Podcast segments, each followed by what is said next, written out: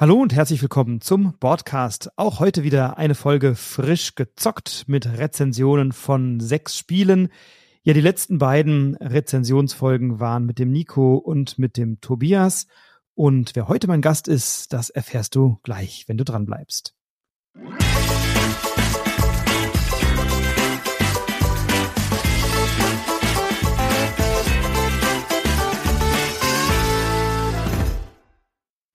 Ja, es hat sich ja schon ein bisschen angefühlt wie eine, weiß ich nicht, eine Trennung auf Zeit, Strohwitwer oder wie man das auch immer sagt, ohne mein alter Ego hier zu Podcast. Ich hatte eine wunderbare Zeit mit dem Nico und mit dem Tobias, aber jetzt für unsere frisch gezockt Folgen kommt die angestammte Stimme zurück und ich freue mich sehr, dass du wieder dabei bist, lieber Stefan Hahn. Verlöchen. Ja, hallo, natürlich sehr gerne immer, äh, auch wenn ich natürlich, also ich keinen Ersatz tatsächlich darstelle für diese beiden feinen Herren von der Spiel des Jahresjury, deren Kompetenz ich sicherlich nicht erreichen kann. Aber ja, ich freue mich, dass du mich wieder eingeladen hast, also insofern. Ja, hier ersetzt, glaube ich, niemand irgendjemanden, äh, aber äh, nein, ich freue ich freu mich mit euch allen immer regelmäßig zu Podcast und freue mich jetzt sehr auf die Folge mit dir.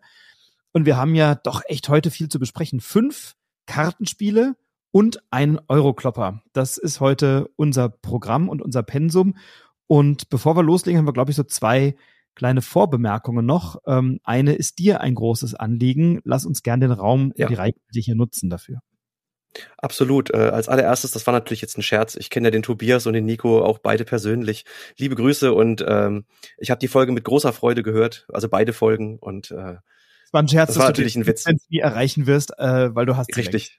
Der Scherz ist nämlich, dass sie die Kompetenz, dass die Kompetenz höher einzuschätzen ist. Nein, natürlich nicht. Du, wenn das jetzt jemand das erste Mal hört, gerade diese Podcast und mein Gequatsche, ja, der muss ja denken, was hast du dir da für ein Fatzke eingeladen?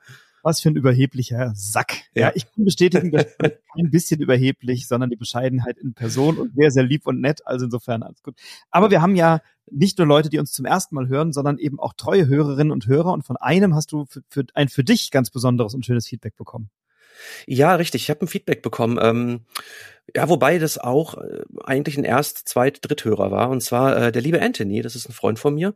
Der hat sich unsere mindestens mal letzte Folge angehört. Und ich würde ihn, ähm, beziehungsweise er hat selber gesagt, er ist ein Seltenspieler äh, und hat eigentlich gar nicht so viel Ahnung, aber er hat sich die Folge angehört und war richtig begeistert davon und äh, hatte großen Spaß, äh, zwei ja Nerds, die für ihr Hobby äh, brennen, einfach mal zuzuhören und äh, referieren zu hören ähm, über Spiele und alles, was sie so bewegt. Und das hat mich unheimlich gefreut, weil man doch eigentlich meistens in dieser Bubble so ein bisschen drin hängt äh, und da eben Feedback bekommt, aber auch mal von außen das jetzt mal zu hören. Ähm, vor allen Dingen gefallen hat ihm ähm, das äh, Spiel The Light in the Mist, was wir letztes Mal besprochen haben. Das war ja beim Frechverlag erschienen, dieses Escape-Spiel, das bei uns beiden ja auch richtig gut angekommen ist. Und ähm, es hat ihm vor allen Dingen gut gefallen, dass ähm, er mal sehen konnte, dass Spiele, ich hatte es glaube ich damals genannt, äh, erwachsen sein können, also erwachsene Themen äh, aufgreifen können. Und in dem Fall ging es ja jetzt konkret unter anderem um das Thema Depression, also ein sehr ernstes Thema. Und ähm, nicht umsonst äh, war das für ihn ein großes Anliegen, denn der Anthony ist äh, ein Ultraläufer, der selber in diesem Bereich, ich nenne es jetzt mal tätig war. Der hat nämlich vor vier Jahren, 2019, ein Projekt ins Leben gerufen. Da ist er einmal komplett durch Deutschland gelaufen. Er ist in Konstanz am Bodensee gestartet und ist in 45 Tagen 45 Marathons gelaufen bis nach Flensburg und ist am 10. September ins Ziel gelaufen und das ist der Welttag der Suizidprävention für ihn also ein großes Anliegen, auch eben auf genau diese Themen aufmerksam zu machen. Depression, Suizid. Und ich fand, das hat ist letztes Mal so ein bisschen zu kurz gekommen, noch das mal zu erwähnen. Das ist mir auch ein sehr, sehr großes Anliegen, weil das ein Thema ist, was wahrscheinlich wirklich jeden irgendwie in irgendeiner Form betrifft, sei es direkt, sei es indirekt, aber über das keiner so richtig sprechen möchte. Und ähm, ich finde es toll, wenn Spiele sogar jetzt schon dafür sorgen, dass diese Tabuthemen, die eigentlich keine Tabuthemen sein sollten, aufgebrochen werden. Und insofern äh, nochmal ein extra Lob an dieser Stelle für den Frechverlag, dass sie das eben auf Deutsch auch umgesetzt haben. Ja, und dass man auch bei psychischen Erkrankungen das Stigma rausnimmt, ne? Und ähm, einfach sagt, hey, es, es gibt Dispositionen oder Erkrankungen oder Neigungen oder äh, Lebenskrisen oder Erlebnisse oder was auch immer. Und für die sollte man sich unbedingt eine Hilfe suchen oder starke, stabile Freunde und wenn ein Spiel so etwas auslöst, dass man sich auch mit ernsten Themen auseinandersetzt, ohne dass das Spiel eben didaktisiert und die ganze Zeit mit dem Holzhammer draufhaut oder so, äh, sondern du dir anhand einer Geschichte etwas erlebst, zu dem du in eine Beziehung treten kannst, dann ist das wirklich ein ganz großes Kino. Und ähm, umso schöner, dass der dass der Anthony sich dann als wenig Spieler gleich davon angesprochen fühlt und sagt, okay, Spielen ist mehr als Scrabble und Monopoly, ähm, sondern kann eben auch ernste Themen auf eine sehr schöne und magische Art und Weise ähm, kommunizieren. Also The Light in the Mist ja nach wie vor ein tolles Spiel und ich habe jetzt auch das Buch vom Anthony mir mal besorgt. Äh, vielleicht magst du da den Titel nochmal nennen, ähm, weil das ist auch wirklich sehr bewegend. Im wahrsten Sinne des Wortes. Ja, genau. Das äh, Projekt hieß Projekt 1919 und ähm, es gibt auch eine ja gleichlautende Homepage äh, projekt1919.de, wo eben auch Hilfe geboten wird über Links und Informationen, wenn jemand eben Hilfe sucht oder Informationen sucht zu diesen Themen Depression und Suizid. Und natürlich auch, wenn man sich ganz einfach für dieses Laufprojekt interessiert. Ja, wie man darauf kommen kann, so eine Aktion durchzuführen und äh, diesen Wahnsinnsritt von Konstanz nach Flensburg durchzuziehen. Äh, wirklich finde ich sehr lesenswert und sehr interessant. Ähm, und ja, an dieser Stelle ein bisschen Werbung. Du hast mich ja eh schon immer so ein bisschen getriggert mit deiner Laufleidenschaft, weil ich immer dachte so, ach, ich bin ja früher, also früher, bis letztes Jahr im Sommer, dann hatte ich Corona, dann hatte ich eine relativ lange Auszeit vom Laufen äh, und habe gedacht, oh, ich bin immer gerne gelaufen und dann bist du ja, du gehst ja immer hier mit deinem Ultra und Marathon und dann mit dem Anthony und dann mal eben schnell von der Messe zwei Stündchen früher ins Apartment, um dann nochmal irgendwie zehn Kilometer zu laufen und dann am Wochenende nochmal 35 Kilometer und dann den 70 Kilometer Lauf auf die Zugspitze und was weiß ich was. So, da stehe ich ja daneben dran, denke so, hey, ich bin froh, wenn ich mal wieder fünf Kilometer joggen war. Aber ich habe jetzt wieder angefangen vor zwei Wochen und äh, bin jetzt tatsächlich wieder sehr aktiv am Laufen und äh, das tut wirklich richtig gut und dass du mich auch mal wieder inspiriert, am Ball zu bleiben. Und das Buch ist natürlich auch eines, was, äh, was anregt, sich mit sich zu beschäftigen und eben in Bewegung zu kommen. Also auch wir alten Nerdspieler dürfen mal ein bisschen Sport machen. ja, genau. Sehr schön. Ja, großartig. Ähm, ich habe auch, ich habe auch noch ein kleines Anliegen. Ähm, ich habe in der letzten Podcast-Folge, da hast du gar keinen Anteil dran, äh, ausnahmsweise. In der letzten Podcast-Folge mit dem Tobias Fischer, äh, Tobias Fischer, Entschuldigung, Tobias Franke. Tobias Fischer ist der Freund. jetzt auf Fischer. mit dem spiele ich Osborn. Äh, ist, genau, der ist Teil unserer Osborn-Gruppe. Ah. Oh, liebe Grüße. Äh, Tobias Franke ähm, habe ich ja eine Podcast-Folge aufgenommen und wir haben auch über Obsession gesprochen. Und äh, da ja äh, ist ja meine Liebe zu diesem Spiel, ich will gar nicht sagen erkaltet, aber mechanisch hat das Spiel ja doch einige Mängel. Wir haben ja auch schon ein paar davon mal in gemeinsamen Runden festgestellt. Äh, gleichwohl gefällt mir die Atmosphäre so gut, dass ich da einfach viel Freude dran habe. Ähm, ich habe aber dann von Marcel Straub von Strohmann Games eine Mail bekommen und das möchte ich gerne auch äh, bekannt geben. Äh, ich habe nämlich einen kleinen Fehler gemacht. Ähm, es gab in Essen ein separates Kartendeck, ähm, weil auf den Karten der Erweiterung einige ähm, einige Fehler drin waren ähm, in der Übersetzung oder im Druck sozusagen. Und da habe ich ein Zusatzdeck bekommen. Und das habe ich aber als Deck in das Basisspiel genommen, habe gesagt, Mensch, das ist ja doof, dass auf den Zielkarten des Basisspiels ähm, Zielkarten sind, die man nur mit dem Erweiterungspaket oder mit der Erweiterung spielen kann. Und das ist nicht richtig. Ähm, ich habe also versehentlich die Erweiterungskarten, die ich auf der Messe bekommen habe, in das Grundspiel gepackt. In der Grund, Im Grundspiel sind Zielkarten drin, die man auch nur mit dem Grundspiel erreichen kann. Ähm, ich denke, so viel Klarheit sollten wir an dieser Stelle haben, dass das also mein Fehler war. Das heißt, wenn man das Grundspiel bekommt, bekommt man auch Zielkarten im Spiel, die für das Grundspiel vollkommen ausreichend sind. Also das nur als kleine Ergänzung nebenbei. Ja, und dann wurde ich äh, gefragt, Mensch, ihr habt ja einen riesen Output mit euren Spielen. Wie macht ihr das denn immer? Ihr müsst die doch dann irgendwie auch gespielt haben und dann müsst ihr nochmal drüber sprechen oder so. Und ich dachte, vielleicht sprechen wir mal ganz kurz darüber, dass das auch klar wird, dass wir nicht nur die Spiele mal eben schnell googeln und dann was drüber erzählen, sondern dass wir uns schon damit beschäftigen. Ähm, und wir uns ja schon immer, wenn wir so Spieleabende haben oder wenn wir miteinander spielen oder auch mit anderen spielen, ja schon immer mal Notizen machen, welche Spiele vielleicht gerade interessant sind, welche uns interessieren oder welche wir so furchtbar finden oder so bemerkenswert, es muss ja gar nicht schlecht sein, aber so bemerkenswert, dass wir sagen, jetzt, äh, jetzt sprechen wir mal über die oder jetzt kommentieren wir die mal. Und ja, dann machen wir uns eine Liste und dann planen wir ja schon meistens, grenzen wir so, ich sag mal so sechs bis acht oder sechs bis zehn Titel ein, die für die nächsten ein, zwei Podcast-Folgen in Frage kommen. Und die spielen wir dann fokussiert. Ne? Also ja, genau. Wir haben eine Prioritätenliste und ähm, auf die konzentrieren wir uns dann einfach auf diese Spiele und dann, dass wir da auch wirklich äh, ja uns eine vernünftige Meinung zu bilden können. Und ähm, das dauert bei manchen kürzer, bei manchen natürlich länger. Wir haben momentan ein Projekt in der Mache, das wird noch ein bisschen dauern. Ja. Oh ja. Ähm, aber genau so ist das Vorgehen. Anders könnten wir das ja auch überhaupt nicht äh, gewährleisten. Ja, und ich glaube, das ist, ist einfach wichtig zu betonen, ne? wenn wir, wenn wir sagen, wir, wir besprechen jetzt ein kleines Kartenspiel, dann muss man das auch nicht 34.000 Mal gespielt haben, aber eine gute Handvoll Mal sollte man das gespielt haben. Und bevor ich aber sowas wie E-Mission oder Obsession bespreche, dann möchte ich das schon irgendwie sieben, acht Mal, vielleicht zehn Mal gespielt haben. Ähm, und das gelingt dann schon auch meistens oder ich mache das kenntlich. Aber wenn ich weiß, dass ich so ein Spiel bespreche, dann bringe ich das auch bevorzugt auf den Tisch im Freundeskreis mit dir. Wir haben eine gemeinsame Spielrunde. Ich darf mich mal äh, in deine Spielrunde reinzecken, wenn jemand nicht kann oder wenn ein Spiel gut zu fünf spielen kann oder so. Und so haben wir eben unterschiedliche Gruppen, mit denen wir dann diese Spiele spielen. Manchmal leihe ich mir von dir was aus, manchmal leihst du dir von mir was aus, manchmal besitzen wir beide das Spiel, manchmal besitzt es keiner von uns und wir spielen es irgendwo anders mit und versuchen es dann auszuleihen. Also da haben wir schon eine ähm, Prioritätenliste und haben immer eine ganz gute Idee, was denn da kommt. Also das vielleicht mal für all jene, die sich fragen, wie kriegt ihr denn dieses Pensum hin und wie oft spielt ihr denn diese Spiele? Ähm, einige doch sehr, sehr oft und ähm, ja, ich würde sagen, wir können starten. Ich habe es ja eben schon gesagt, wir haben fünf Kartenspiele und ein Euroklopper. Und das war gar keine Absicht in der Tat, dass wir sagen, wir machen jetzt mal eine Kartenspielfolge, sondern es hat sich so ergeben, weil das alles Kartenspiele sind, die uns auf die eine oder andere Weise beschäftigt haben. Ich sag's mal neutraler. Und dann haben wir einen Euroklopper, der uns auch auf die eine oder andere Weise beschäftigt hat. Haben wir gesagt, komm, lass uns das mal gemeinsam machen. Und zur Frage, wie oft haben wir den denn gespielt? Den ersten Titel, da habe ich jetzt 29 Partien gespielt äh, laut meiner Statistik.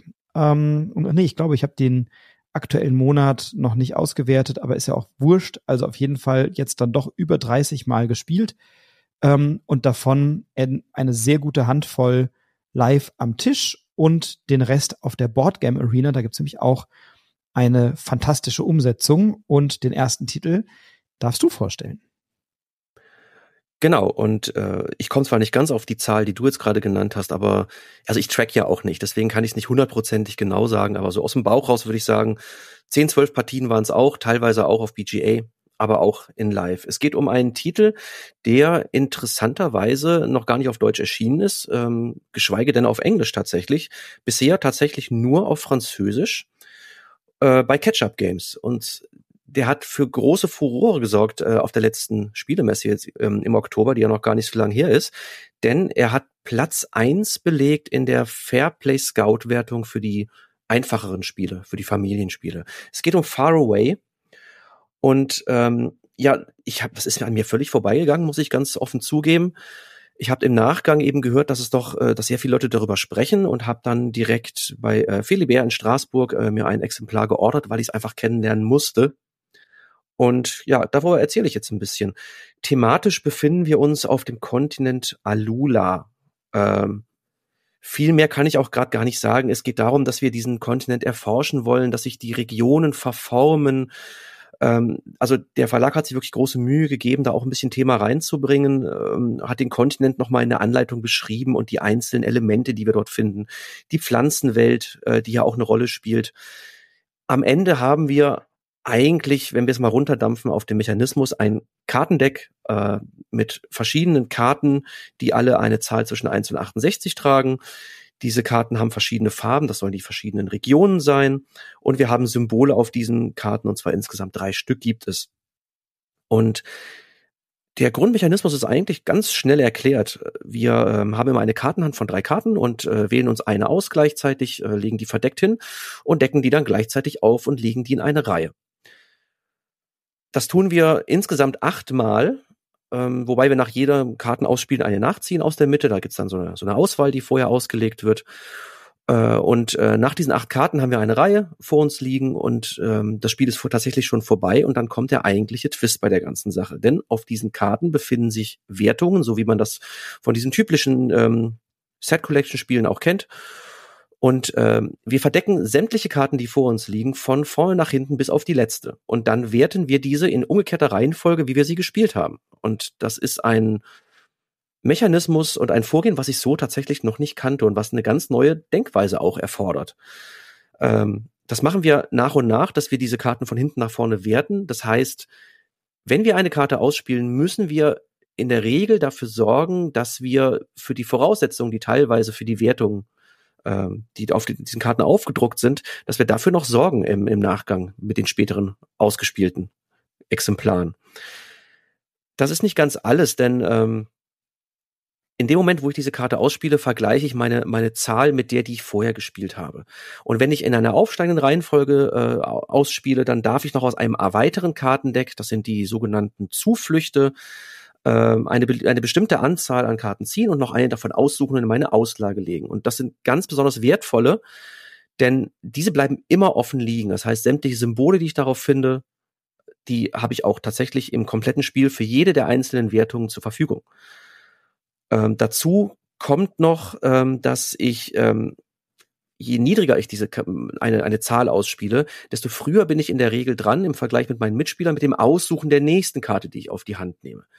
Und das klingt jetzt alles so ein bisschen wirre und das ist auch in der ersten Partie tatsächlich, habe ich festgestellt, in meinen Spielerunden zumindest, nicht ganz einfach zu durchblicken, äh, in welcher Reihenfolge ich jetzt was mache und worauf ich achten muss. Aber nach einer Partie hat man das tatsächlich wirklich in Fleisch und Blut, weil das doch ein sehr simpler Mechanismus ist. Und ähm, eine Partie dauert so um die, ja, ich würde sagen 20 Minuten, zumindest wenn man es äh, live vor sich liegen hat.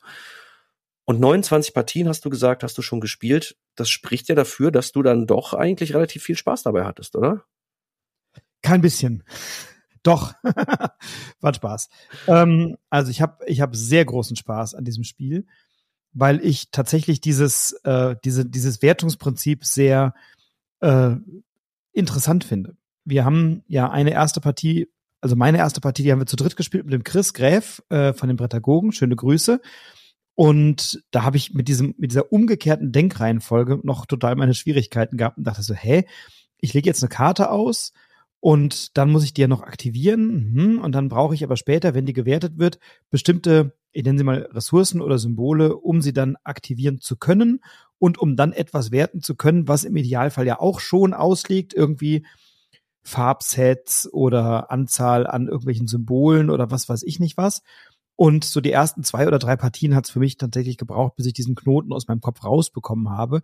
Und mittlerweile macht mir das aber so eine Freude, an diesen Karten eine, ja, diese, diese Richtungsänderung zu haben. Also erstmal zu schauen, wie, wie, wie baue ich mir das, also ich, ich mache eigentlich wie so ein Engine-Builder, ne? Ich baue mir äh, etwas auf, was ich am Ende nutzen kann. Und es, es wird eigentlich über die Zeit immer mächtiger oder immer besser. Es ist nicht wirklich ein Engine-Builder, weil er natürlich nicht dauernd Ressourcen abschmeißt, aber ähm, es ist schon so eine Art Engine-Builder, dass ich am Ende eine Wertung habe und die muss ich aber so aufbauen, dass ich eben ähm, wenn ich, wenn ich, wenn ich die Karten umgedreht habe, die Sachen nutze, die ich dann später im, im hinteren Verlauf des Spiels brauche. Und muss die halt eben in umgekehrter Reihenfolge spielen. Und das macht für mich einen riesen Reiz und einen riesen Twist in diesem Spiel aus.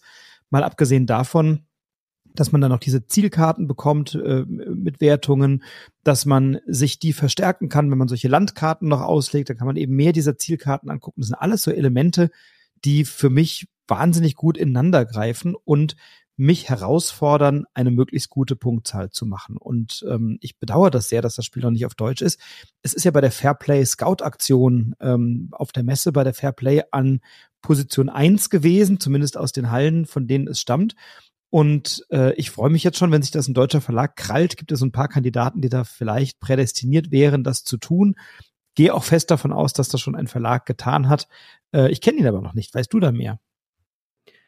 Nein, tatsächlich nicht. Ich habe aber schon häufiger jetzt munkeln gehört in den Weiten des Internets, es gäbe schon einen Verlag, der sich geschnappt hätte, es aber noch nicht öffentlich gemacht hat, tatsächlich.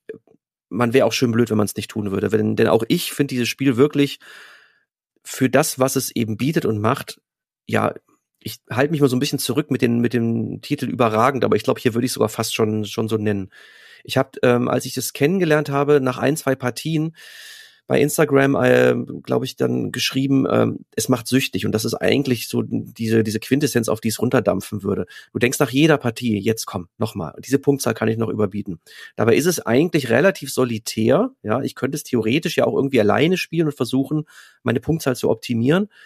Aber dieser, dieses Zusammenspiel mit anderen Mitspielern macht halt so einen Wahnsinn Spaß, weil du halt schon immer mal guckst, okay, wie schaffe ich es jetzt am besten vor meinem Mitspieler oder meiner Mitspielerin dran zu sein und diese eine Karte, die er vielleicht auch haben will oder sie haben will, wegzuschnappen, bevor sie weg ist aus der Auslage.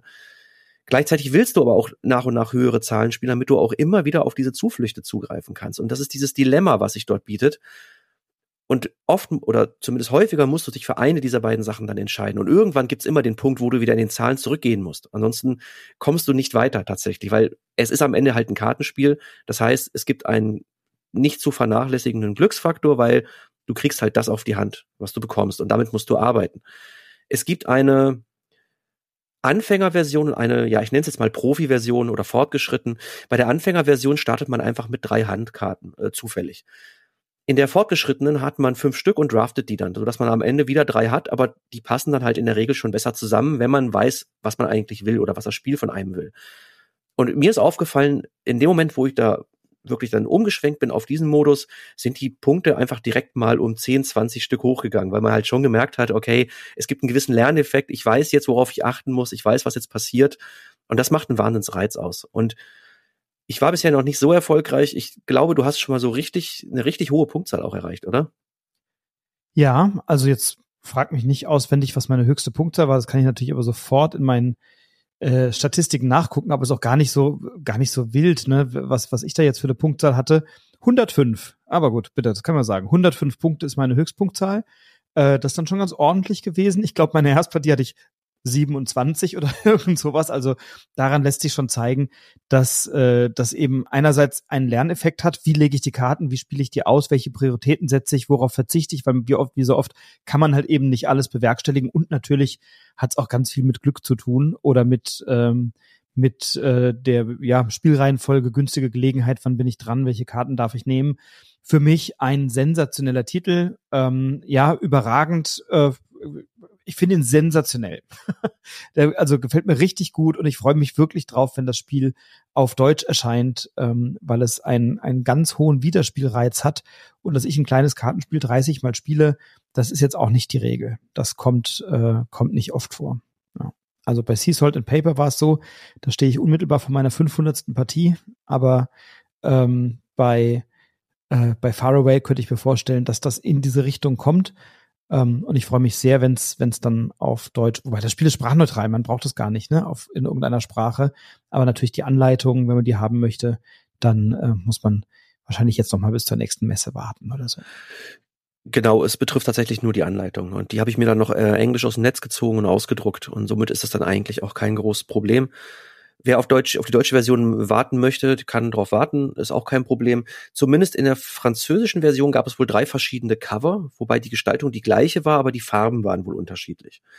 Habe ich mir sagen lassen. Aber spieltechnisch und äh, was den Inhalt angeht, ähm, gibt da keine Unterschiede. Also da muss man sich keine Sorgen machen, dass da irgendwie äh, was, dass man irgendwas verpassen könnte, weil in einer Schachtel was drinsteckt, was in der anderen nicht drinsteckt. Ansonsten ähm, vielleicht noch ein paar harte Fakten. Zwei bis sechs Spieler ich habe es, äh, ich glaube, maximal zu viert gespielt. Ich weiß nicht, ob ich es mit viel mehr spielen möchte tatsächlich. 15 bis 30 Minuten dauert das Ganze, ist ab 10 Jahren und hat äh, eine Komplexität bei Board Game Geek von 1,97. Der Autor ist äh, Johannes Gupi und Corentin Lebras. So mutmaßlich jetzt mal spricht man die beiden aus. Die Grafik von Maxime Morin und äh, erschien bei Catch-Up Games und wir warten mal ab, wo auf Deutsch. Ja, und Corentin Lebras kennt man vielleicht von Track 12 oder ähm, auch von Ninja Academy. Das ist ja auch ein ziemlich heißer Titel, der gerade auch schwer erhältlich ist. Äh, den habe ich letztes Jahr schon in meiner Weihnachtsempfehlungsspieleliste äh, empfohlen, die Ninja Academy. Und ich habe das Gefühl, das nimmt gerade ziemlich Fahrt auf. Und äh, Track 12 finde ich auch ein super Roll and Write. Und äh, bei Archives hat er, glaube ich, auch mit, mitgemischt, der Corentin Lebras. Ähm, also durchaus ja ein renommierter Autor, äh, und auch der Herr, und Draftosaurus kennt man von ihm noch möglicherweise. Ne? Also da sind doch, ja, da fließt schon viel Expertise ein und Johannes Gupi, ähm, den habe ich von äh, bei Ulrich Halkum dann wahrgenommen oder jetzt Rauhaar ist, glaube ich, jetzt erschienen bei Skellig äh, recht neu. Ähm, also da sind doch einige Spiele und wir haben ein Spiel von Johannes Gupi neulich auch gespielt, nämlich Rainforest. Ähm, das ist bei Game Factory erschienen das Plättchenlegespiel. Also durchaus zwei renommierte Autoren, die sich hier zusammengetan haben. zu einem sehr spannenden Kartenspiel. Ja, Far Away, du hast es eben schon gesagt, ist sehr solistisch. Ganz anders das nächste kleine Kartenspiel. Das ist alles andere als solistisch. Denn bei dem nächsten Kartenspiel spielen wir ein Spiel, was ursprünglich in Korea erschienen ist und jetzt bei Cocktail Games und im Vertrieb über Asmodee dann auch bei uns in Deutschland erhältlich ist, nämlich Trio. Trio ist ein kleines Kartenspiel, es besteht aus 36 Karten und diese Karten sind einfach durchnummeriert von 1 bis 12 und jede Karte gibt's genau dreimal. Und je nach Anzahl Spielender werden diese Karten verteilt und die sortiert man sich dann in seiner Hand von klein nach groß. Und einige verbliebene Karten kommen dann nochmal in die Mitte, auch alle verdeckt. Und jetzt haben wir die Aufgabe, ein Trio zu bilden. Also ich darf eine Karte nennen. Ich sage, Mensch, Stefan, zeig mir doch mal bitte deine kleinste Karte. Also ich kann nur nach der kleinsten oder größten Karte auf deiner Hand fragen. Und dann zeigst du mir deine kleinste Karte. Und das könnte eine Eins beispielsweise sein. Und dann frage ich vielleicht noch den Olli, ey, zeig du mir doch mal deine kleinste Karte. Wenn der mir auch eine Eins zeigt, dann darf ich weitermachen. Wenn er mir eine andere kleinste Karte zeigt, also wenn seine kleinste Karte eben nicht die Eins, sondern vielleicht die zwei oder die drei, dann ist mein Zug sofort beendet. Also sobald ich zwei unterschiedliche Karten aufdecke, ist mein Zug sofort beendet. Wenn ich die zweite Eins erwische, dann darf ich noch eine dritte Karte aufdecken. Entweder habe ich die selber auf der Hand als kleinste Karte oder sie liegt möglicherweise verdeckt äh, in der Auslage. Und wenn ich sie aufdecke und eine Eins sehe, dann habe ich ja schon drei. Und dann habe ich eben mein Trio gesammelt. Und genau das ist die Aufgabe, diese Trios zu sammeln. Und ich habe entweder gewonnen, wenn ich drei Trios habe oder wenn ich ein Trio aus den drei Siebenern habe. Das ist nämlich besonders schwer, weil die sind natürlich sehr stark in der Mitte. Und da, man nur die kleinste oder die größte Karte erfragen dürfen, dauert es doch in der Regel eine Weile, bis man sich zur Sieben vorgearbeitet hat. Und ist, glaube ich, auch so eine Möglichkeit, das Spiel dann zu beenden in größeren Gruppen, wenn sich dann zu sehr verteilt. Der hat die Einser, der hat ein Zweier-Trio, da hat jemand ein Vierer-Trio, da hat jemand ein Zwölfer-Trio dann dauert das möglicherweise sehr, sehr lange und deswegen ist das siebener Trio dann so eine Art Joker, um das Spiel dann auch irgendwann zu beenden. Und ich habe auch schon einige Partien erlebt, wo das durchaus nützlich war in größeren Runden, wenn sich diese Anzahl der Trios dann sehr stark verteilt hat. Was jetzt Trio für mich so besonders macht, ist, dass ich einerseits ähm, so einen Memo-Effekt habe. Ich muss mir also merken, wer deckt denn da jetzt welche Karte auf? Und ich bin ja von Memo-Spielen kein so ultimativer Fan. Also That's Not a Hat habe ich ja letztes Jahr gehörig äh, äh, über, wenn man es durch den grünen Klee lobt, kann man auch sagen, man, man zieht es durch die Dornenhecke oder so. Also ich habe es nicht gelobt. Ich habe That's Not a Head ja wirklich, fand ich furchtbar. In, unter anderem deswegen, weil es so schnell vorbei war, weil man diesen Memo-Effekt irgendwie nicht bewältigen konnte. Bei Trio ist das jetzt anders da finde ich, kann man diesen Memo-Effekt durchaus bewältigen. Und dann weiß ich noch, oh Mensch, eben hat mir doch jemand eine 2 gezeigt. Wer war das denn? War das jetzt der Stefan oder war das der Olli? Oh Gott, oh Gott, oh, wer war das jetzt nochmal? Dann sage ich, Mensch, Stefan, ich glaube, du warst es, zeig mir deine kleinste Karte. Und dann zeigst du mir die 1 und dann war die 2 halt eben doch beim Olli. Und dann weißt du das aber, dass offensichtlich ich nicht die 2 habe, sondern der Olli und kannst dann eben mit in deinem Zug die entsprechenden Karten aufdecken. Und man hat permanent so eine Wiedererkennung von, ach stimmt, da war es und auch Mist und guck mal hier und da lag sie. Oder wenn dann so acht Karten in der Mitte in der Auslage liegen, irgendwie nebeneinander oder in zwei Vierer rein, dann weiß ich manchmal nicht mal, war das jetzt die dritte oder die vierte Karte oder vielleicht die fünfte Karte, welche war jetzt nochmal die Karte, die ich suchte. Und äh, du sitzt neben mir und freust dich schon, weil du es ganz genau weißt und ich deck dann just die falsche auf und dann kannst du dir dann die richtige schnappen. Und das sind so Elemente bei Trio, die mir wahnsinnig gut gefallen. Also einerseits diesen Memo-Effekt zu haben und mir merken zu müssen, wer deckt welche Karte auf oder auch ein bisschen so einen, ähm, na, deduzieren ist vielleicht zu hoch gegriffen, aber je nachdem, nach welchen Karten du gezielt fragst oder suchst, kann ich ja eine Vorannahme treffen. Was könntest du für eine Karte auf der Hand haben? Du, du, du fragst jemanden nach der 12, ähm, machst dann weiter, weil du sagst, ja, hier muss doch irgendwo noch eine 12 liegen, deckst die dann auf. Und dann denke ich, okay, der sucht die, der sucht die dritte 12. Wahrscheinlich hat er die selber auf der Hand. So, da kann ich mal zumindest vermuten, dass das so ist. Und frage ich dich nach deiner größten Karte und siehe da, es ist die 12. Ähm, also kann ich so, so ein bisschen innerhalb der Gruppe mit Wahrscheinlichkeiten, mit Vorannahmen arbeiten, überlegen, wer könnte jetzt was haben, auch auf der, auf, aufgrund der Art und Weise, wie jemand fragt. Ähm, dann muss ich mir die ganzen Dinge merken und dann natürlich auch noch in der Reihenfolge, weil dann sehe ich vielleicht da vorne unter der einen Karte liegt eine 6 äh, in diesem, in dieser verdeckten Auslage. Bis ich aber jemals eine 6 brauche, muss ich noch, müssen noch ganz viele andere Trios gefunden werden. Das heißt, das vergesse ich dann möglicherweise auch wieder. Und sich das zu merken und da die richtige Balance zu finden, das finde ich also wirklich ein ganz tolles Spiel. Und ich habe das bei Darmstadt spielt in einer größeren Gruppe. Wir waren dann ähm, einmal zu fünft und einmal zu sechs, glaube ich. Und wir haben da an dem Nachmittag, ich weiß nicht, wie viele Partien Trio gespielt. Also so direkt hintereinander weg, zack, zack, zack, zack, zack, bestimmt sechs, sieben, acht Partien. Also ich habe neulich Ähm, ähm äh, das, wir haben es nochmal gespielt, wir haben es, glaube ich, auch mit Christa nochmal gespielt. Also auch das ist eines der Spiele, derer ich gerade überhaupt nicht überdrüssig werde, weil mir dieses Spielprinzip wahnsinnig viel Freude macht und wenn man so ein bisschen Schadenfreude hat und weil man sich ein bisschen was merken muss und weil es sehr interaktiv ist und man eigentlich immer auch so ein bisschen bluffen kann. Ich gucke dir in die Augen und sage, ah, bist du es, zeig mir deine größte Karte und dann ist es gerade nicht die, die ich wollte. Also wirklich ein Spiel, was auch Emotionen hervorruft ähm, und äh, also ein Spiel, was mir unheimlich viel Freude macht. Wie ist es bei dir angekommen? Ja, Trio äh, schafft in meinen Augen was ganz Besonderes. Und zwar äh, ein einfaches Spiel, was oder Familienspiel, was eigentlich nahezu jeder kennt, nämlich Memory, auf eine neue Ebene zu heben. Memory ist ja eigentlich ein klassisches zweidimensionales Spiel. Du hast diese Auslage vor dir und musst eben ähm, in den verschiedenen Richtungen dir merken, wo liegen diese Plättchen und musst zwei aufdecken. Und die Autoren und Autorinnen, die haben es jetzt geschafft, das auf eine dritte Dimension zu heben, das Ganze. Nämlich indem man den Spielern einzelne Informationen gibt und diese auch doch direkt auf die Hand aber eben nicht frei zugänglich, sondern halt wirklich nur auszugsweise zugänglich. Und das ist eine Idee gewesen, die ich ähm, schon ziemlich genial finde, muss ich ganz ehrlich sagen, weil dieses relativ dröge Memory, ich meine, wir kennen es alle noch aus unserer Kindheit, ich habe es dann auch mit meinen Kindern noch, als die kleiner waren, sehr häufig gespielt und ja, mit mittelgroßer Freude, sag ich mal. Aber Trio schafft es da wirklich nochmal einen ganz neuen Spielreiz auszulösen. Und äh, man hört schon raus, ich fand's richtig gut und ich spiele es unheimlich gerne momentan. Es macht mir einen Riesenspaß, gerade auch dieses Blöffen und dieses, ja, diese, diese leichte, dieser minimale Deduktionsinhalt, den du gerade genannt hast, den äh, nochmal rauszukitzeln, gerade wenn man das Spiel so ein bisschen kennt und so ein bisschen die Feinheiten verstanden hat.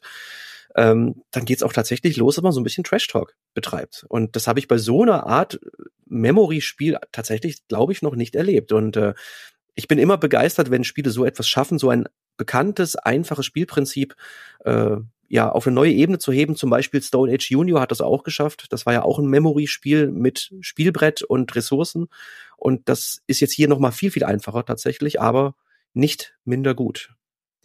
Ja, es lebt eben davon, dass ich ja meine Karten kenne und deswegen bei diesem Memory möglicherweise einen Informationsvorsprung habe schon ne? und dann eben diesen Trash-Talk machen kann und euch möglicherweise auch irritieren kann und euch glauben lassen möchte, dass ich eine bestimmte Karte auf der Hand habe, nur um möglichst schnell wieder dran zu sein, in der Hoffnung, dass ihr jetzt noch ein paar andere Informationen raushaut. Und ich habe die Erfahrung gemacht, es ist ein ideales Spiel für Leute, die wenig spielen, also für klassische, wenig spielende Familienspielerinnen und Spieler, die wenig Spielerfahrung haben, ist das ein super zugängliches Spiel. Als kleines Kartenspiel auch super schnell erklärt. Ich habe es bei Darmstadt spielt auch mit Leuten gespielt, die jetzt nicht viel Spielerfahrung hatten, die dann mit am Tisch saßen und gesagt, komm, spiel doch mal gerade mit und so. Und ähm, das hat wirklich eine ganz schöne, einen ganz schönen Reiz gehabt, weil da niemand einen Vorsprung hat. Also ich, ich kann das Spiel nicht erheblich besser spielen, wenn ich eben viel Spielerfahrung habe. Klar kann ich ein bisschen Trash-Talk machen, weil ich mich dann schneller darauf konzentrieren kann, irgendwie dummes Zeug zu reden. Oder ich kann möglicherweise taktisch versuchen, so ein bisschen zu, nicht zu blöffen, aber so ein bisschen was anzudeuten, was dann vielleicht eine falsche Fährte legt. Aber ich habe keinen ganz entscheidenden Vorteil, wenn ich ein, ein Vielspieler bin. Und deswegen macht es das für mich zu einem sehr schönen Familienspiel, zu einem sehr schönen Einstiegsspiel ähm, für Leute, die eben nicht viel Spielerfahrung haben. Ähm, also etwas, was ich, was ich wirklich gerne gespielt habe. Und wir haben es ja auch, als wir mit Tobias Franke gespielt haben, mit der Familie, haben wir es auch gespielt. Also ist auch für Jung und Alt etwas dabei. Für Kinder ist es auch ein tolles Spiel. Also wirklich ein, ein sehr anschlussfähiges, zugängliches Spiel. Es könnte auch ein ideales Spiel hier für Sonntagsfrühstück sein, ähm, weil es wirklich eine ganz tolle Zugänglichkeit hat.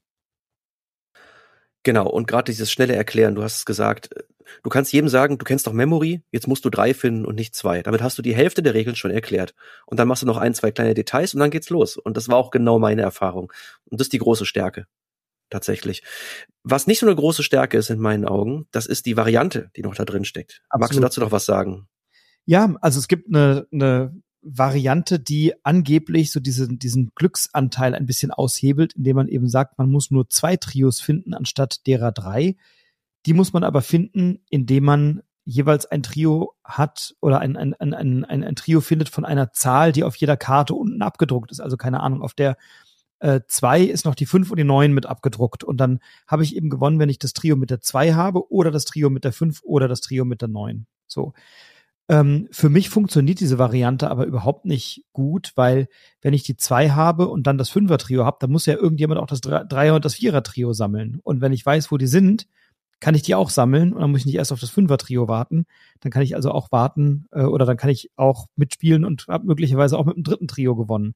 Also für mich funktioniert diese Variante ähm, mit diesem Pikant heißt die, glaube ich, mit dieser, mit dieser, äh, ähm, ja, mit dieser pikanten Variante finde find ich nicht, nicht sonderlich, nicht sonderlich gut geglückt. Ich weiß nicht, wie es dir geht. Ich brauche den. Ja, geht mir genauso. Wir haben es, glaube ich, zweimal probiert und waren irgendwie mäßig begeistert. Ich würde sogar fast sagen, im Gegenteil, weil jedes Mal, wenn wir das normale Spiel spielen, kommt halt die Frage, was heißen denn diese Symbole da unten in der Ecke? Und dann musst du jedes Mal sagen, komm, ignorier die, das ist für die andere Variante, brauchen wir nicht. Und dann, also, und dann sagen alle, ja, stimmt, okay, brauchen wir nicht. Und also ich habe ich, richtig. Also, Gruppe fragt, was ist das? Dann sage ich, wir spielen jetzt mal zwei, drei Runden so und dann lass mal gleich eine mit dieser pikanten Variante spielen und sagen alle, irgendwie bra braucht man das nicht so. Das, das Schöne ist wirklich, ähm, dass man so ein bisschen ähm, bei, dem, bei dem Spiel eigentlich abstauben kann, was mitnehmen kann, Karten wegklauen kann und dann will ich nicht noch darauf achten müssen, ist das jetzt gerade der Kartensatz, den ich brauche, weil ich noch mein Ziel mit der 5 erreichen muss, sondern ich will einfach Trios sammeln und wenn ich drei habe, habe ich eben gewonnen. So. Und das ist eigentlich schon der ganze Spaß an dem Spiel und den noch zu vermeintlich vereinfachen, aber in Wahrheit zu verkomplizieren, ist für mich komplett unnötig gewesen.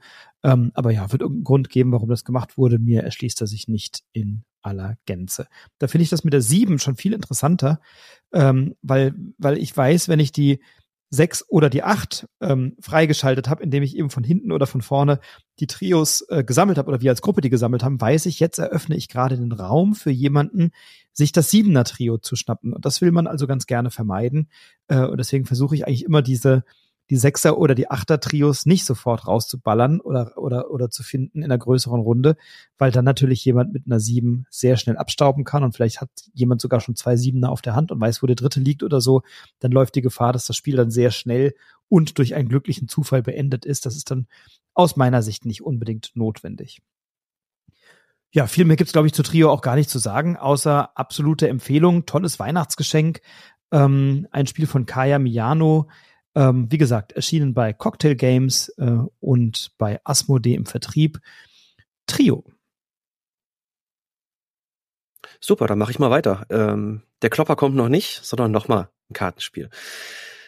Und zwar diesmal ein kooperatives und ähm, ja, es ist eine Filmumsetzung tatsächlich. Und wenn man an Filmumsetzungen und äh, Brett- oder Gesellschaftsspielen denkt, dann denkt man eigentlich immer so an so Sachen wie Dune Imperium oder ich weiß nicht, ob du noch ein Beispiel hast, aber. Star Wars, Harry Potter, der ja, Herr der Ringe. Star Wars Rebellion natürlich, genau, zum Beispiel. Äh, das hier ist auch eine Filmumsetzung und zwar in meinen Augen eine, die das, die den Film extrem gut transportiert, aber wahrscheinlich kennt den Film niemand so richtig, denn es ist ein Kurzfilm, ein französischer Kurzfilm aus dem Jahr 2004 mit dem Namen La Marche du Crabe, äh, auf Deutsch der Marsch der Krabben. Und dazu gibt es auch ein Spiel. Also ich kannte diesen Film vorher nicht tatsächlich. Ich vermute auch die wenigsten der Zuhörerinnen kannten den bisher. Ich habe ihn mir aber angeschaut, tatsächlich auch im Vorfeld. Und ähm, es gibt so ein, ein Comic, der danach noch ähm, geschrieben wurde über drei Bände. Also das Ganze scheint schon so eine kleine Erfolgsstory gewesen zu sein. Und jetzt gibt es, wie gesagt, das Kartenspiel dazu, erschienen beim Hochverlag auf Deutsch. Das Schöne erstmal, was das Optische angeht, der ähm, Regisseur des Films, der auch die Comics gemacht hat, der hat auch dieses Spiel illustriert. Das heißt, man erkennt tatsächlich diese ganzen ähm, Zeichnungen, diese ganzen Illustrationen wieder. Und das sieht eins zu eins aus, eben wie in diesen Vorlagen. Worum geht's thematisch? Ähm, es geht um eine Krabbenart, die es in echt wohl nicht gibt, mit Sicherheit, aber ähm, die es eben in dieser Geschichte gibt, nämlich die so, sogenannten Quadratkrabben. Und die haben leider eine Eigenschaft, die nicht so günstig ist. Die können nämlich nur seitwärts laufen, was erstmal nicht so ungewöhnlich ist, aber sie können die Richtung nicht wechseln. Sie können immer nur in eine Richtung laufen. Und im Film ähm, wird das dann dermaßen, äh, also in der Art thematisiert, dass diese Krabben natürlich immer das Gleiche sehen, weil sie laufen immer von links nach rechts und äh, lernen die Welt überhaupt nicht kennen, wie sie ist. Bis eines Tages zwei Krabben sich an einem dieser Schnittpunkte treffen und auf die Idee kommen, hey, weißt du was? Du könntest mich doch mal transportieren und auf eine andere Ebene bringen. Und äh, ja, deswegen auch der Marsch der Krabben oder auch, es gibt auch den alternativen Namen, die Revolution der Krabben, weil da steckt natürlich auch sehr viel Moral dahinter und sehr viel Gesellschaftskritik, da will ich jetzt gar nicht drauf eingehen. Und das ist genau das Spielgefühl, was wir haben. Wir haben nämlich ein, ein Raster von Strandkarten, ein, ein 6x6 Raster. Und wir haben einen Holzstein, der, da sieht man auch wunderbar diese beiden Krabben, die sich so transportieren drauf. Und ähm, das ist ein Spiel für zwei Spieler und einer dieser beiden Spieler kann diesen Holzstein nur von oben nach unten bewegen und der andere nur von links nach rechts. Und wie, was wir möchten ist, äh, wir möchten unsere acht Krabbenfreunde finden.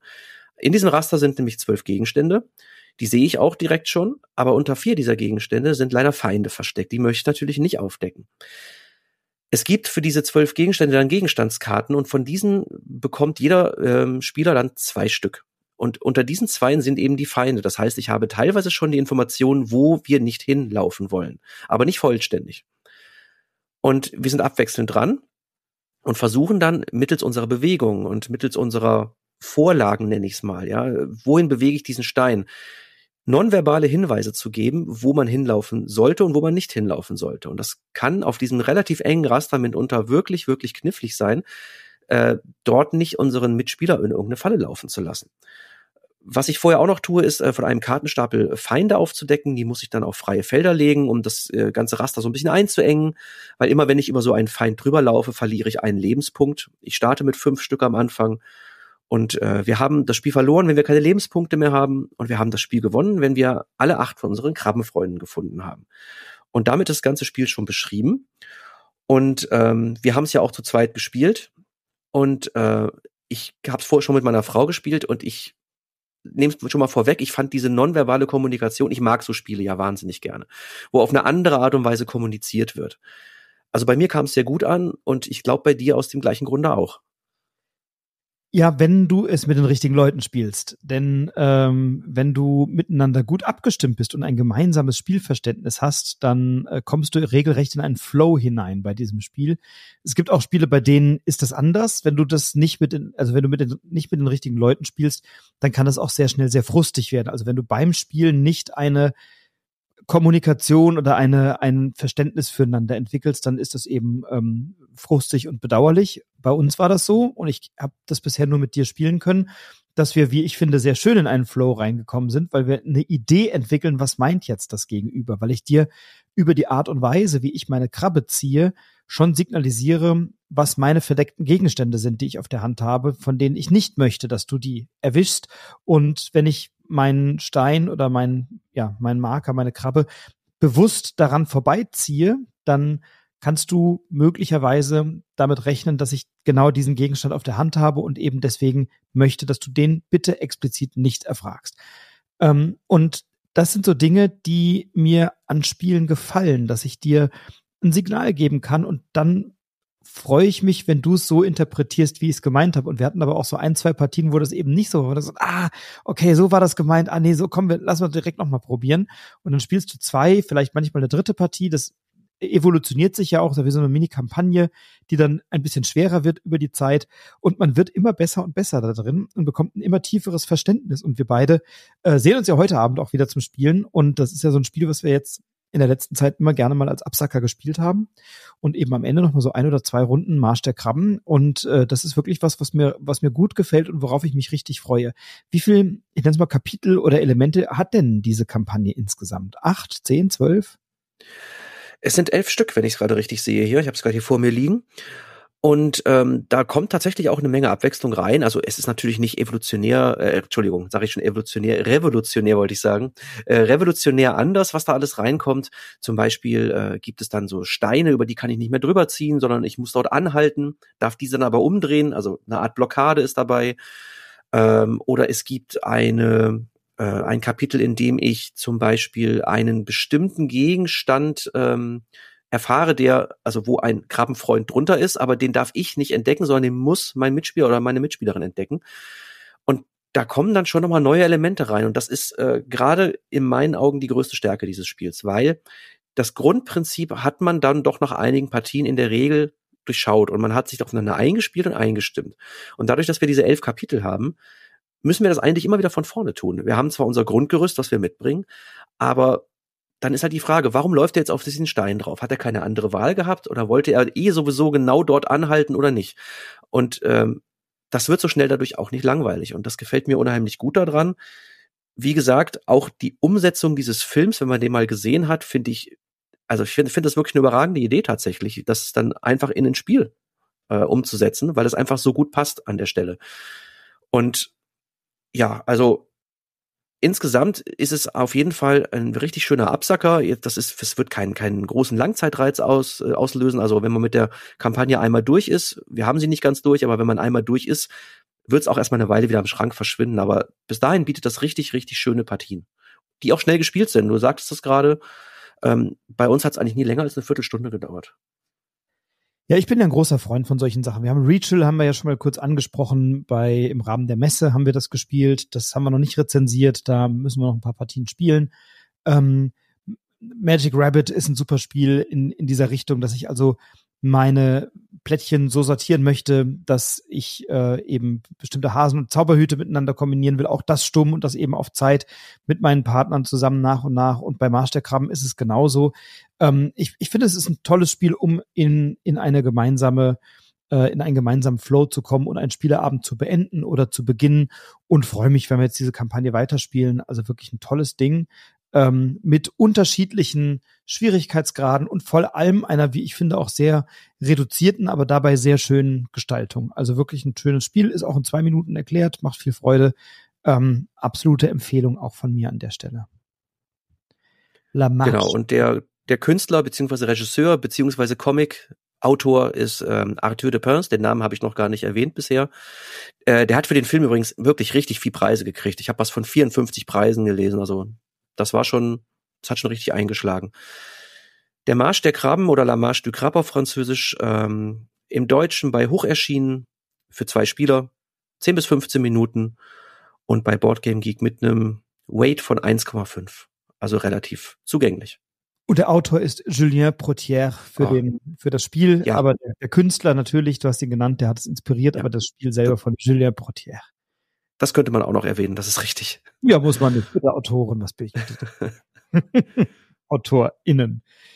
Sehr schön. Wir, wir, bleiben bei kleinen Kartenspielen und hier sogar schon wieder in einem möglicherweise kooperativen Spiel. Denn äh, wir haben ein Spiel, das bei mir mit ganz viel Vorfreude gestartet ist, nämlich vor der Spiel in Essen habe ich mich wahnsinnig gefreut, weil alles, was da klang und was ich da erlebt habe, hat alle Knöpfe bei mir gedrückt und zwar in Reihenschaltung. Es war wirklich so.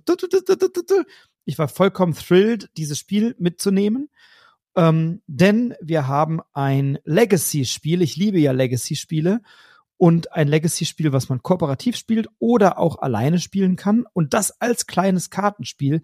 Na, da kann sich's doch nur um ein Frosted Mini handeln. Und so ist es auch bei Buttonshy ist das Frosted Mini erschienen Wild Tales, ein Legacy-Abenteuer von Dustin Dobson und Milan Zivkovic.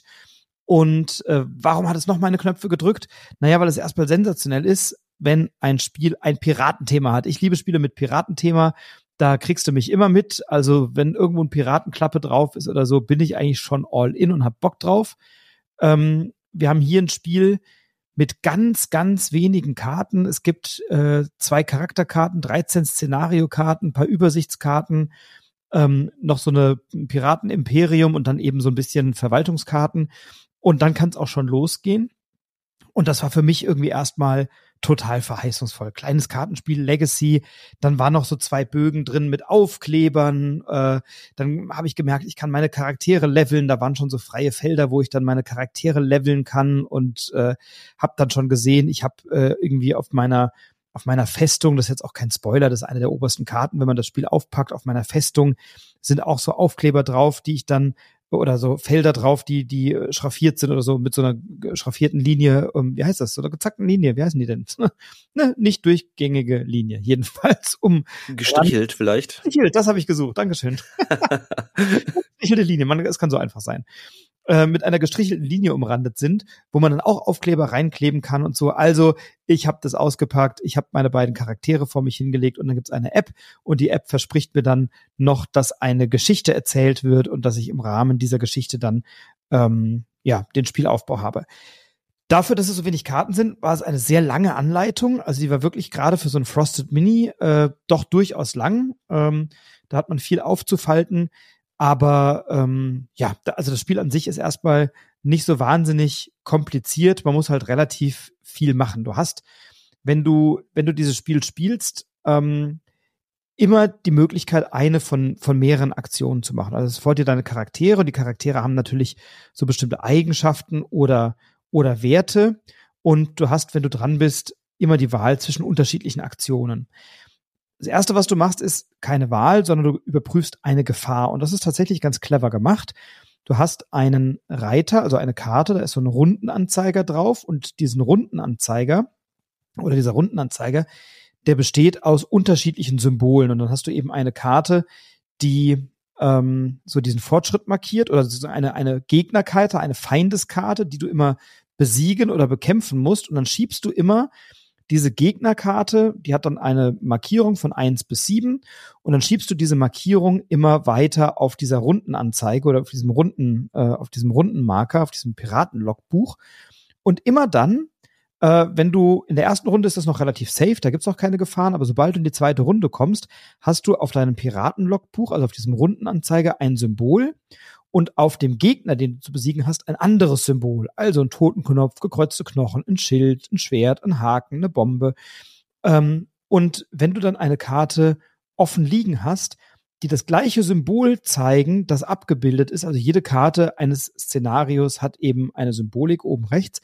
Und sobald es, Entschuldigung, das gleiche Symbol abgebildet ist wie das auf dem Piratenlogbuch, ähm, guckst du, welchen Effekt habe ich oder welchen, welche Gefahr laufe ich entgegen, welchen negativen Effekt habe ich über meine Feindeskarte. Und es kann eben sein, dass ich eine Karte ablegen muss oder dass ich irgendeine Ressource verliere oder sowas in der Art. Denn was möchte ich machen? Ich möchte, wenn ich dran bin, eine Aktion machen. Und diese Aktion kann entweder sein, dass ich eine sogenannte Story-Option der aktuellen Szene abhandle. Auf jeder Szenenkarte gibt es verschiedene Möglichkeiten. Also ich kann zum Beispiel habe ich eine Karte, da, da steht dann drauf, heuere Söldner an. Und um Söldner anzuheuern, brauche ich keine Voraussetzungen, dann kann ich das einfach tun, nehme mir diese Karte und bekomme dafür als Ressource zwei Schwerter und die schiebe ich dann so unter meine Charakterkarte. Oder ich kann als Story-Option den Händler betrügen, wäre die zweite Möglichkeit. Dann brauche ich als Ressource bei meinen Piraten eine Münze und dann könnte ich die abgeben und dann würde ich als Retour zwei Fässer und eine Münze bekommen. Dann habe ich also eine Münze in zwei Fässer und eine Münze getauscht, habe also wieder andere Ressourcen. Oder ich gebe ein, ich kann Schmuggelware tauschen auf der Karte, gebe ich ein Fass ab, bekomme zwei Münzen und ein Schwert zurück. Oder ich kann eine Probe machen ähm, und über meine eigenen Stärkefähigkeiten und dann eben eine Probe, die ich ablegen kann, kann ich den Schatz verteidigen und dann bekomme ich eben, wenn ich diese Probe bestehe, zwei Diamanten und eine Kanone. Und dann kann ich eben diese Ressourcen unter meine Karte schieben. So. Also das sind die Story-Optionen. Da kann ich also von der aktuellen Karte ähm, eine dieser Optionen wählen. Oder ich kann ein Ziel erreichen. Ich habe nämlich in jeder Runde, in jedem Szenario ein Ziel, was ich er erreichen möchte. Und dieses Ziel kann zum Beispiel sein, ähm, ich möchte eine Crew anheuern, ich möchte den Schatz stehlen oder ähm, ich möchte Sprengstoff irgendwie zum Explodieren bringen oder ich möchte ein Schiff kapern oder sowas. Und immer dann, wenn ich dieses Ziel erreicht habe, kann ich diese Zielkarte unter meine Charakterkarte legen und die dann immer weiter nach rechts schieben. Ich muss es nämlich insgesamt viermal erreichen. Und für jedes Mal, wenn ich es erreiche, bekomme ich eine Belohnung, die ich dann dauerhaft in meinem, an meinem Charakter habe. Ähm, um dieses Ziel zu erreichen, muss ich bestimmte Ressourcen haben und abgeben. Also zum Beispiel, wenn ich ein Schiff kapern will, brauche ich drei Schwerter und eine Münze. Das heißt, wenn der Charakter dann durch die unterschiedlichen Story-Optionen drei Schwerter und eine Münze gesammelt hat, über Tauschen oder na, so, dann kann ich dieses Ziel erreichen und schiebe ich die Karte weiter nach rechts.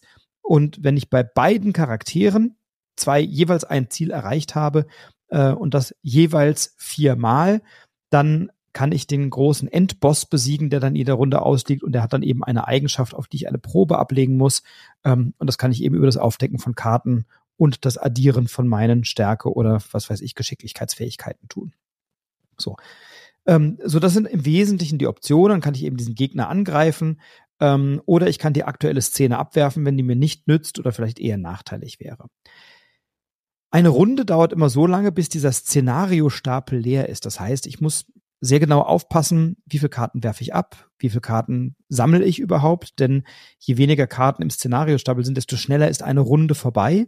Und dann kann es eben sein, dass der Endboss häufiger dran ist und ich sozusagen immer mehr Gefahren entgegenlaufe, denn äh, wenn ich diesen Rundenanzeiger weiterschiebe, werden immer mehr, mehr Gefahrensymbole aktiviert durch diese Rundenübersicht. Das heißt, ich möchte ganz gerne vermeiden, dass ich zu viele Karten abwerfe. Also es ist eigentlich so ein Balancing, wie viele Karten habe ich in meinem eigenen Vorrat, wie viel werfe ich ab, wie viel möchte ich in diesem Szenariostapel halten, um überhaupt eine Chance zu haben.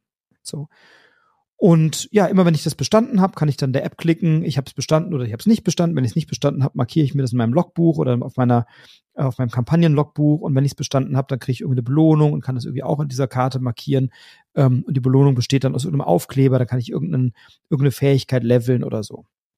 So, und so wie ich das jetzt gerade erklärt habe, klingt das schon alles ja sehr interessant und nach sehr viel Spaß. Nach, könnte man ja denken, das ist ja schon, da sind ja schon ganz viel, viele Dinge drin. Ich muss aber jetzt leider sagen, dass das Spiel sterbenslangweilig ist. Es ist wirklich sterbenslangweilig, weil ich muss nichts anderes machen, als die ganze Zeit irgendwelche Karten vom Stapel nehmen und entweder abwerfen oder ich nehme eine Karte unter meinem Charakter raus und tausche die und werfe die auf den Ablagestapel. Dann nehme ich eine, Sta eine Karte vom Nachzieh, also diesem Szenariostapel und schiebe die unter meine Karte. Wenn ich die unter meine Karte schiebe und mein Ziel schon erreicht habe, dann verrutschen alle anderen Karten. Wenn da schon zwei Karten liegen, verrutscht das alles. Dann muss ich das wieder hin und her sortieren. Ähm, und dann muss ich dieses Ziel, dieses blöde Ziel viermal machen. Ich bin eigentlich die ganze Zeit dabei, irgendwelche Karten hin und her zu tauschen. Und ich muss sagen, das Spiel ist wirklich Langeweile des Todes. Du hast es ja vor mir begonnen und hast mir schon ein bisschen vorgewarnt. Ich sag, nee, Stefan, ich probiere das jetzt mal. Ähm, ich spiele das jetzt und äh, irgendwann wird es bestimmt besser. und ich muss sagen, es ist kein Stück besser geworden. Es ist wirklich sterbenslangweilig. Was sagst du dazu? Wild Tales. Ja, also erstmal muss ich dich loben für diese Regelerklärung. Du hast im Grunde ja wirklich gerade schon das so ein bisschen zusammengefasst oder versucht zu straffen. Das war so mein erster Schock. Ich habe diese Schachtel aufgemacht und da sind, ich habe nochmal nachgeschaut, 25 Karten drinne. Und dann holst du diese Anleitung raus, die faltest du viermal auf. Dann faltest du sie nochmal nach rechts auf. Dann hast du ein Blatt, was klein bedruckt ist, größer als ein DIN A4-Blatt und dann drehst du es um und dann ist da nochmal so viel drauf. Und das erschlägt dich erstmal tatsächlich.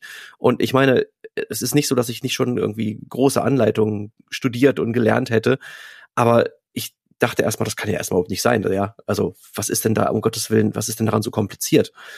Und ja, du hast recht, es ist bezüglich der Grundregeln eigentlich gar nicht so kompliziert. Äh, durch diese, durch dieses Legacy-System kommen halt neue Elemente rein und da hat man versucht, die eben in dieser Anleitung auch komplett abzudecken. Zum Spielerischen ich hatte es zuerst mit meiner Frau gespielt und es ist ja für ein bis zwei Spieler ausgeschrieben und wir hatten eine Probepartie gemacht und ähm, ich habe ihr so ein bisschen gesagt, hier guck mal Piratenthema und da gibt's richtig Story mit einer App, kleine Vorgeschichte, habe ihr die vorgelesen und dann gibt's diese einzelnen Szenarien, ja, wir können Händler ausrauben oder wir können hier was plündern oder was überfallen.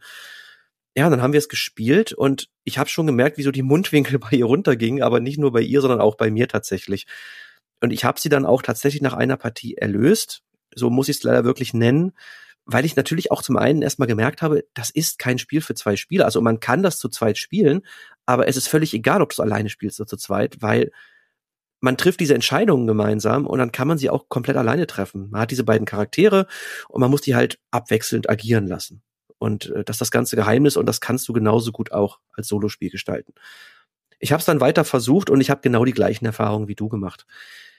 Ich fand es unglaublich öde, dass ich ständig eigentlich nur diese Ressourcen tausche. Dann gebe ich eine Karte ab, dann versuche ich diese ähm, etwas aufzuwerten und stärkere Ressourcen zu kriegen. Ab und zu muss ich mal die Entscheidung treffen, die unter diese Festung zu schieben, weil vielleicht ein anderer, der andere Charakter, die eher braucht, äh, diese Ressourcen, die ich gesammelt habe, aber der muss sie dann auch wieder erstmal aktiv aus der Festung rausholen. Und das ist alles so, das war alles so umständlich und so dann noch mit diesen kleinen kleinen Regeln, dass wenn ich ähm, zu viele Ressourcen bezahle, die restlichen in diesem Spielzug noch benutzen kann.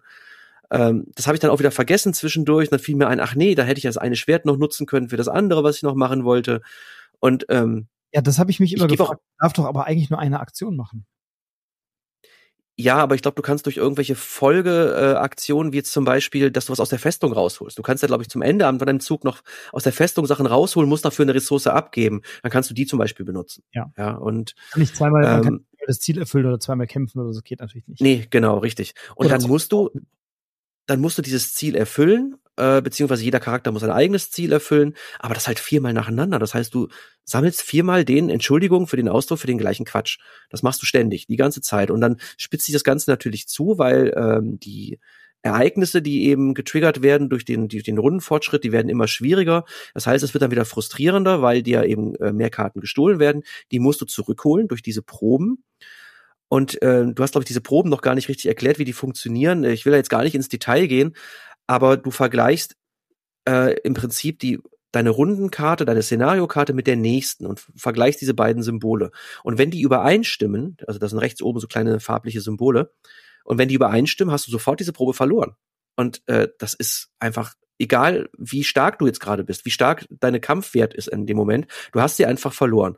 Und das, wenn das passiert, ist das komplett äh, frustrierend einfach an, an der Stelle, weil dass sich das, dich das auch wirklich wahnsinnig zurückwirft am Ende ich gebe auch offen zu, weil ich natürlich wissen wollte, wie es jetzt weitergeht. Kommen da noch mehr Elemente rein? Kommen da noch äh, spannendere Entscheidungen? Ich habe dann dann meine verlorenen Partien als gewonnen gewertet, weil ich einfach wissen wollte, wie es weitergeht. Und, und weil es mir eigentlich auch egal war, ob ich jetzt gewonnen oder verloren habe. Es wurde nicht besser, kann ich sagen. Also zumindest äh, soweit wie ich gespielt habe. Ich gebe auch hier offen zu, ich habe es nicht bis zum Ende durchgespielt. Das wollte ich dann doch nicht. Ich habe es so zu etwa zur Hälfte durch. Und es wird bei mir leider Gottes wieder rausfliegen und äh, ist auf keine Gegenliebe gestoßen.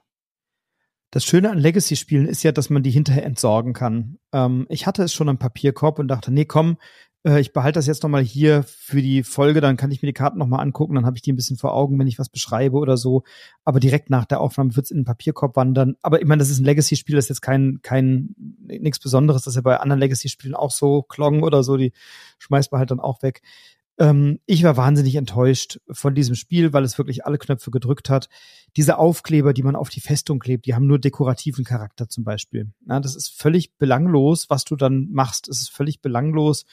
Äh, das ist dann nur für, wie sieht das hinterher aus? Du kannst dann zwar deine Festung mal steigern, dann kannst du mal ein bisschen Glück haben oder kannst mal was schmuggeln oder ach Gottchen, aber es gibt manchmal die, diese Endbosse, die klauen dir dann mal eine Karte oder erbeuten mal eine Karte, dadurch werden die stärker, dann willst du die zwischendurch mal angreifen, um denen wieder ein paar Karten abzuluxen, damit die nicht zu stark sind bis zum Ende der Partie.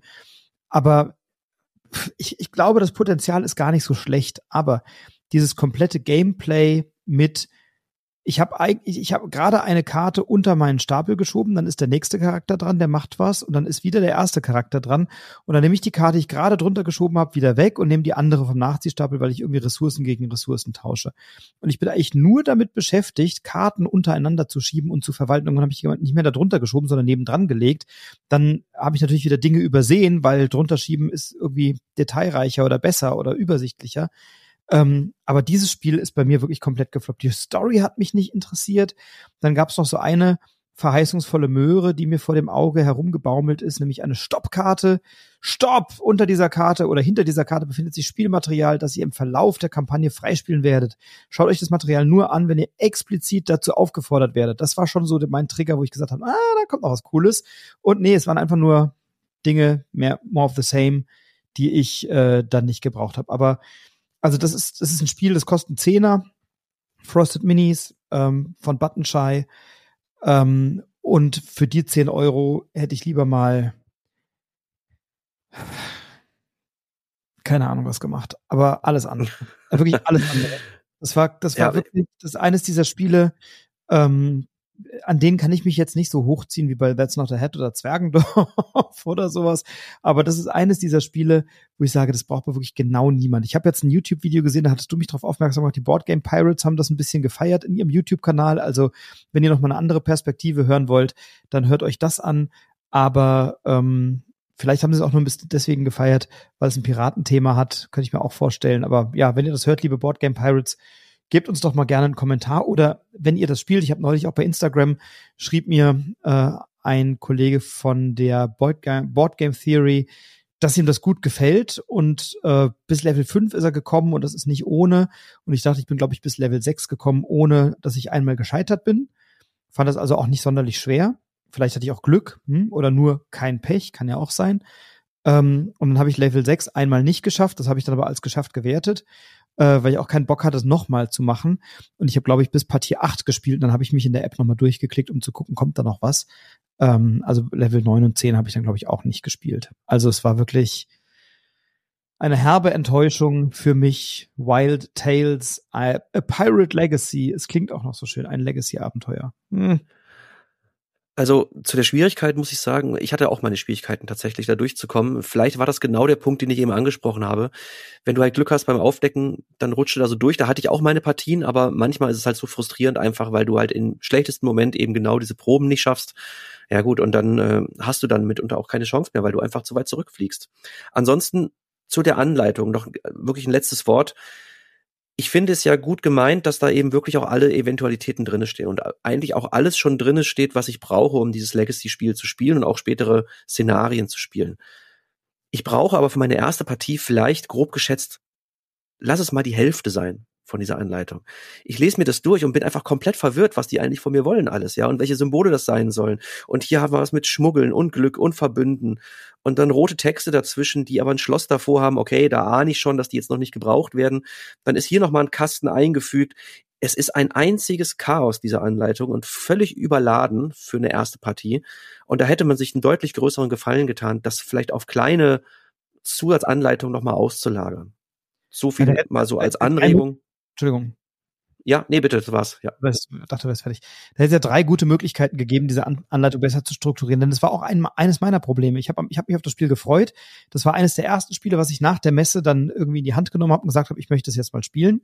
Und dann hat mich diese Anleitung, ich hatte keinen Bock, diese Anleitung zu lesen. Ich dachte, ey, für so ein kleines Kartenspiel lese ich doch jetzt nicht hier 35 Seiten Anleitung gefühlt. Ähm, dann habe ich dann natürlich mit angefangen und habe auch genau den Effekt gehabt, dass es völlig überladen, völlig unstrukturiert wirkte. Dann hast du mir es ein bisschen erklärt und dann habe ich sie natürlich nochmal strukturiert gelesen und dachte auch die ganze Zeit, hier stehen jetzt schon tausend Regeln drin, die ich überhaupt noch nicht brauche. R1, R2, R3, R4 mit einem Schloss und in dem Spiel ist es eben Usus, wenn man etwas freischaltet, dann malt man das Schloss aus oder kann man das Schloss irgendwie so anmalen.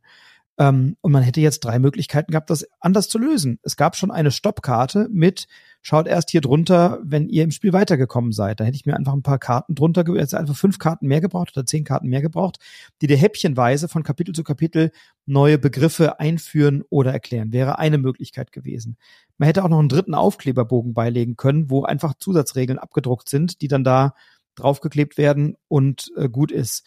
Oder man hätte, das wäre die, äh, die vierte Alternative, die dritte Alternative gewesen, ähm, das über die App lösen können. Denn in der App äh, habe ich ja ohnehin Freischaltungen von neuen Effekten und ich habe dann nicht verstanden, warum nicht einfach über die App mir ähm, gezeigt oder erklärt wird, ähm, was äh, was ich da für was ich da für neue Begriffe habe oder so und das fand ich wirklich sehr ja insgesamt wirklich lame und enttäuschend ja und bin jetzt äh, sehr ernüchtert und äh, werde dieses Spiel jetzt dem Altpapier übergeben, so leid mir es tut. Und wir sind live dabei. Sehr schön. Ich habe es gerade äh, stumm geschaltet, damit es hier nicht so knallt, aber es ist gerade eben in meinem Altpapier Mülleimer gewandert. Da wäre es ja sowieso hinge, also bitte jetzt nicht, ne? So, das ist ja, aber ja. das Legacy-Spiele werden entsorgt und dieses hier umso lieber.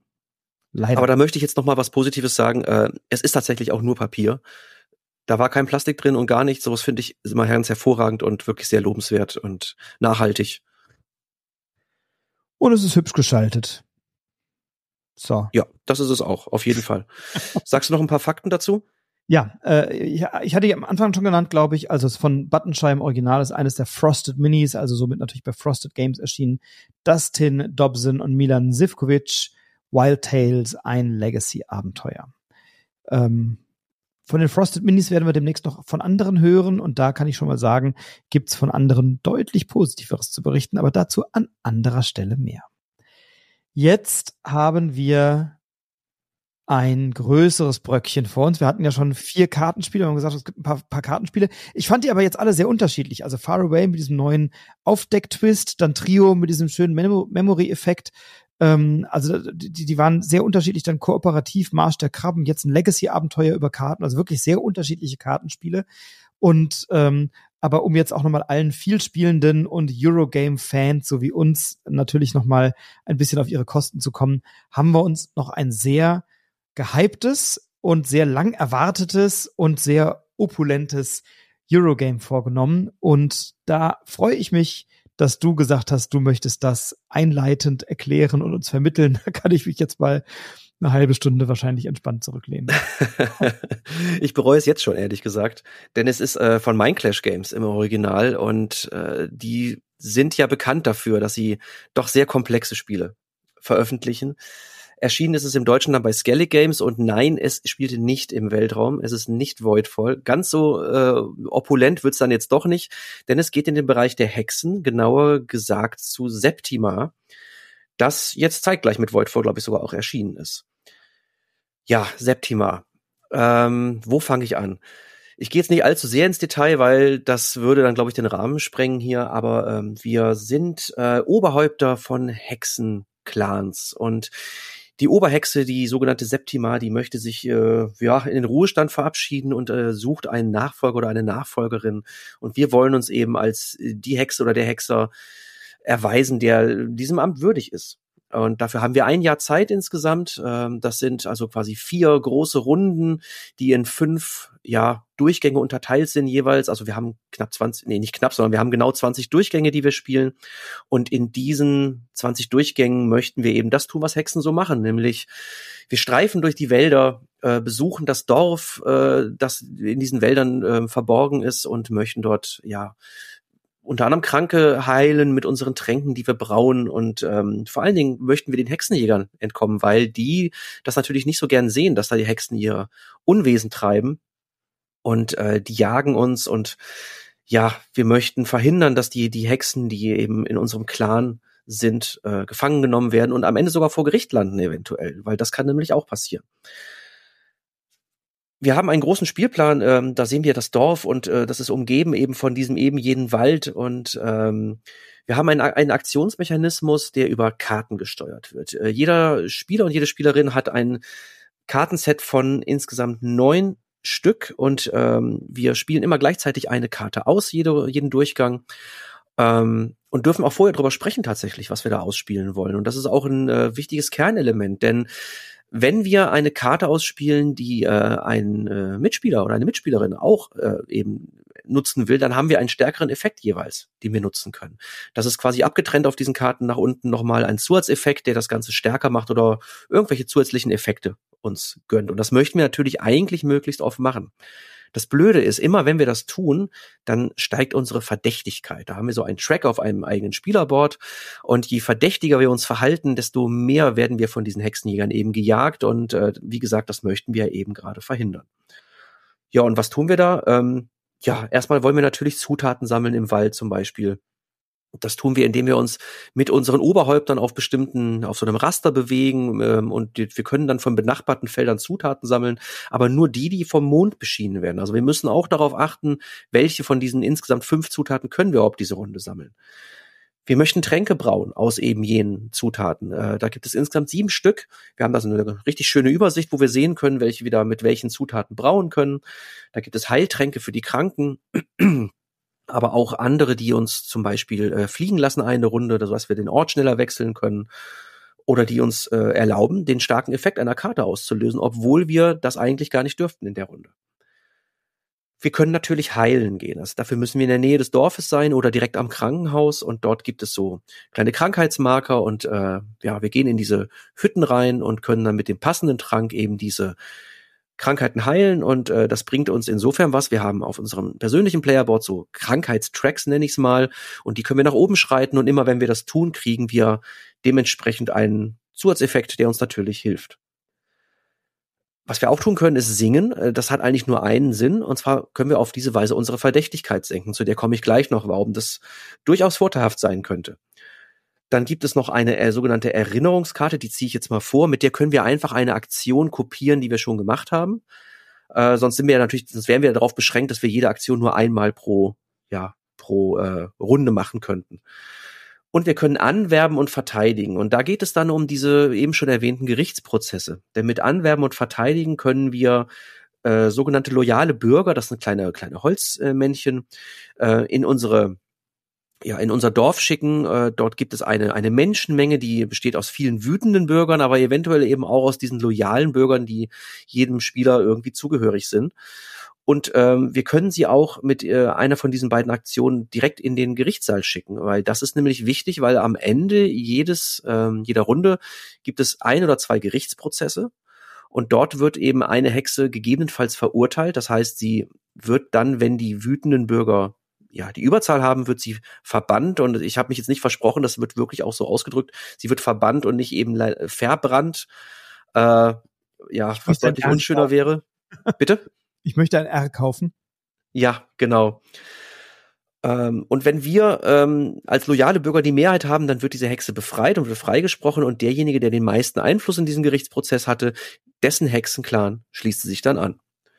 Genau. Und ähm, es gibt noch ein Zusatzmodul, das wird ähm, für das erste Spiel nicht empfohlen äh, hinzuzunehmen. Wir haben es direkt tatsächlich mit eingebaut, weil ich das Gefühl hatte, das kann man einfach noch unterbringen, wenn man zumindest spielerfahren ist. Und das ist die sogenannte Ritualleiste. Das ist ein Zusatzboard, ähm, was eigentlich nur Tracks bietet, die wir nach oben laufen können. Und über diese Tracks können wir noch Zaubersprüche generieren. Und diese Zaubersprüche geben uns besondere Eigenschaften oder ja, äh, einmal oder Mehrfacheffekte, die wir noch auslösen können. Und äh, ja, auf diese Ritualleiste bezieht sich dann eben auch diese, diese letzte Karte, weil mit der können wir dann diesen Track nach oben laufen. Es gibt eine weitere Möglichkeit, nach oben zu laufen. Ähm, ich sagte ja schon, wenn wir gleich ziehen mit, ein, mit ein oder mehrerer Hexen, dann äh, haben wir eben diesen Nachteil, dass die Verdächtigkeit steigt. Wir haben den Vorteil, dass wir einen stärkeren Effekt mit unserer Aktion haben. Und wir haben noch den zusätzlichen Vorteil, dass wir auf diese Ritualleiste nach vorne laufen können, wenn die Aktion passt des nächsten Feldes, das wir betreten können. Und man merkt jetzt schon, dass ähm, ich habe mich jetzt wirklich knapp gehalten. Ich habe es zumindest versucht. Äh, da steckt noch viel, viel mehr an Regeln und an Besonderheiten drinne. Was ich auf jeden Fall noch erwähnen möchte, ist äh, das jeweilige Durchgangsende. Denn am Ende des Durchgangs prüfen wir, wer hat sich denn jetzt diese Runde eigentlich verdächtig gemacht? Bei, bei wem ging die Verdächtigkeit nach oben? Weil der wird eventuell von den ja, Hexenjägern gejagt. Und äh, die Reichweite, also die, die sitzen am, am Rand des Spielplans in so Hütten und die Reichweite bestimmt sich zum einen über die Verdächtigkeit selbst ähm, und zum anderen noch über einen Würfel, den wir würfeln. Und da gibt es Schritte zwischen minus zwei und zwei, die wir dann eben draufrechnen auf diese Verdächtigkeit. Und wenn äh, der Hexenjäger weit genug laufen kann bis zu unserem Oberhaupt, dann nimmt er eine von unseren Hexen gefangen und die wird dann gegebenenfalls auch an einem der nächsten Prozesse, Gerichtsprozesse, dann eben verurteilt oder schließt sich einem neuen Clan an. Genau, und das möchten wir natürlich verhindern, dass uns dieser Hexenjäger erwischt, tatsächlich. Und das machen wir, wie gesagt, dann äh, vier Runden zu äh, fünf Durchgängen insgesamt und am Ende gibt es noch eine wirklich wichtige äh, Wertung, die noch da reinkommt. Zum einen gucken wir auf unseren Krankheitstracks, wie weit sind wir fortgeschritten, dafür gibt es dann Punkte. Äh, ganz, ganz elementar allerdings ist, wir kriegen am Anfang noch eine Wertungskarte und da sind vier Wertungen drauf. Und diese Wertungen kann ich nur auslösen, also oder jede, ich kann pro Hexe, die ich am Ende in meinem Hexenclan habe, genau eine Wertung auslösen. Und äh, es soll einen Mitspieler geben, der da nicht genau zugehört hat bei der Regelerklärung und das verpasst hat. Der hatte nämlich dann am Ende alle, ähm, ja, alle Wertungen dieser Wertungskarte erfüllt, aber nur eine Hexe in seiner, mhm. in seinem Clan. Was? Ja. Äh, genau. Mhm. Und hat sich dann bitter beschwert, dass er halt nur eine dieser Wertungen tatsächlich werten kann. Also da muss man auch wirklich aufpassen, äh, dass man eben diese Hexen sammelt, dass man möglichst viele Wertungen auslösen kann, weil das am Ende tatsächlich, wenn man alles schafft, auch satte 55 Punkte sind was extrem viel ist. Also wir hatten in unseren Partien Punktezahlen bei den Siegern von knapp über 100, 110, 120 etwa. Also da haben wir schon die Hälfte der Punkte alleine, die das Ganze ausmacht. Ja, und jetzt darfst du mal weiterreden. Jetzt habe ich so viel erklärt. Ja, ähm, ich habe ein, hm, ein sehr gespaltenes Verhältnis zu Septima. Ähm, ich kann das auch begründen. Es gibt Elemente, die mir sehr gut gefallen, ähm, die mir auch echt Spaß machen während des Spiels. Man spielt ja so 45 Minuten pro Spieler, würde ich sagen. Also, oder vielleicht 30 bis 45 Minuten pro Mitspielender. Ähm, das kommt, glaube ich, hin, oder? Wir haben zu zweit etwas über eine Stunde vielleicht oder anderthalb, na eher ja. anderthalb gebraucht, ne? Und dann zu Wenn man das Spiel kennt, eine halbe Stunde und wenn man es noch nicht kennt, dreiviertel Stunde würde ja, ich mal genau. so als Hausnummer nennen. Und es gibt ein paar Elemente, die mag ich wirklich gerne. Also ich mag gerne so dieses ähm, Action Selection. Also ich habe Handkarten und ich entscheide mich, welche Handkarte spiele ich, um eine Aktion zu machen. Ich fand auch die Entscheidungen interessant, weil wenn ich Ressourcen sammle, muss ich gucken, welche Ressourcen werden gerade vom Mond beschienen, dann bekomme ich davon mehr, dann ist das irgendwie günstiger. Dann habe ich meine Aktionsfigur, die ich da über den Plan ziehe, die kann ich einsetzen, um entweder Krankheiten zu heilen oder eben diese, diese Ressourcen zu sammeln oder an so Gebäude zu gehen mit Vorteilen. Also sind alles so Elemente, die mir irgendwie gut gefallen haben. Ich fand jede Entscheidung in jeder Runde spannend und bedeutungsvoll, um zu gucken, wie kann ich hier möglichst ein Optimum herausholen. Wann ist ein guter Zeitpunkt, Tränke zu brauen? Wann ist ein guter Zeitpunkt zu heilen? Also ich war da schon über die gesamte Spielzeit sehr gefordert, mir zu überlegen, was ich mache. Wann, wann möchte ich vielleicht eine Bonusaktion nutzen oder einen Bonuseffekt nutzen und gleichzeitig meine Verdächtigkeit erhöhen? Wann kann ich die wieder senken? Also da sind wirklich ganz tolle Elemente drin, die mir echt Spaß gemacht haben. Ich finde die Gestaltung erstmal schön, aber sie macht den Spielplus nicht leichter, weil ich finde die Ikonografien nicht immer so zugänglich und finde den Spielplan sehr überladen und farblich nicht ganz ein eindeutig. Also es gibt so viele Dinge, die ich äh, dann nicht gut gesehen habe oder die ich nicht gut unterscheiden konnte oder so. Ähm, aber das sei mal dahingestellt, ist erstmal optisch hat mir das sehr, sehr gut gefallen. Ich fand diese Ritualleiste toll, wo du dann so hochlaufen kannst und dann auch überlegen kannst, okay, wenn ich auf dieser Ritualleiste stehe, dann darf ich nur dort hochlaufen, wenn ich mit jemandem in einem bestimmten Symbol, das im Track über mir angeordnet ist, habe ich dann zwei zur Auswahl. Ähm, wenn, wenn, wenn das eben über mir ist und ich dann in dieser Aktion mit jemandem gleichziehe, dann kann ich eben da auch noch hochlaufen und bekomme dann am Ende Siegpunkte oder einen Zauber oder was auch immer. So, also da gibt es so ganz viele Elemente und wie das eben so oft ist bei so Eurogames, ich kann nicht alles gleichzeitig machen, das heißt, ich muss Schwerpunkte setzen. Ähm, es gibt aber eben auch Elemente, die mich sehr gestört haben. Und eines davon ist die Schlusswertung. Ähm, in der ersten Partie habe ich nicht mitbekommen, dass ich alle vier Hexen brauche. Okay, das war dumm. Trotzdem habe ich in der ersten Partie immer alle meine sechs ähm, äh, Bürger da oben stehen gehabt in diesem, in diesem Versammlungsbereich. Und nie wurden meine Bürger aus diesem Beutel gezogen. Das heißt, selbst obwohl ich darauf geachtet habe, meine Verdächtigkeit, also je höher die Verdächtigkeit ist, desto mehr von diesen Wutbürgern, von diesen roten Miepeln werden in den Beutel gezogen. Das heißt, wenn du deine statistische Wahrscheinlichkeit, dass deine Miepel aus dem Beutel gezogen wirst, erhöhen möchtest, musst du deine Verdächtigkeit niedrig halten, damit wenig Wutbürger da reinkommen. Ähm, darauf habe ich geachtet, andere auch. Das heißt, das waren nicht überproportional viele Wutbürger. Zwischendurch mal schon, aber dann kann man das ja wieder senken und darauf achten. Und trotzdem habe ich keine einzige dieser dämlichen Abstimmungen gewonnen. Selbst dann nicht, als ich alle sechs Miepel oben hatte und einen noch als ersten Miepel vorne reingesetzt habe. So eine Option, Aktion, die mir erlaubt, meinen Miepel ganz vorne in die Reihe zu setzen, um einen Gleichstand aufzulösen. So. Und selbst da ist es mir nicht gelungen, ähm, dann dafür zu sorgen, dass ich so eine Abstimmung gewinne. Ähm, und das hat eben dazu geführt, dass ich am, am Ende alle meine vier Siegbedingungen hatte.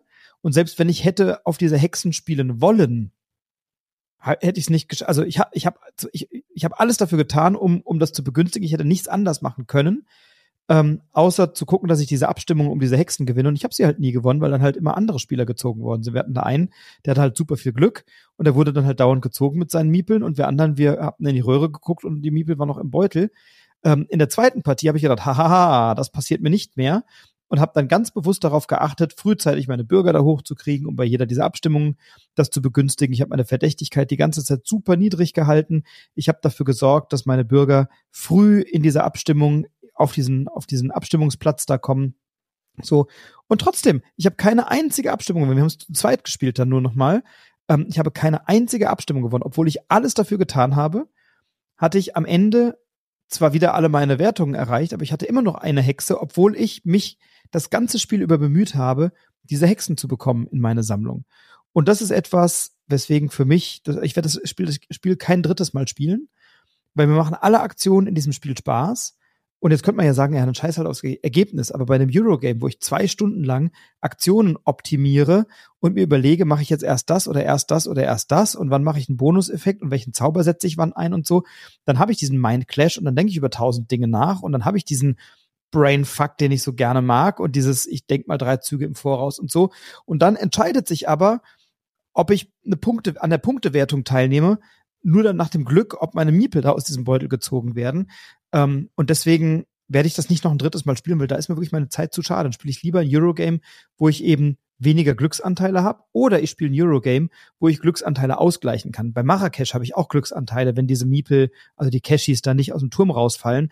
Aber ich kann immer andere taktische Entscheidungen treffen. Das kann ich bei Septima nicht, weil bei Septima treffe ich meine Entscheidungen vorher und mache meine Taktik und dann bin ich hinterher davon abhängig, ob das Glück kommt und kann dann aber nichts mehr in meiner Taktik ändern. Und das ist eben bei sowas wie, ähm, wie einem Würfelturm bei Marrakesch oder Amerigo oder so ist das eben anders, weil, weil ich da eben meine, meine Entscheidungen nochmal abwägen und verändern kann.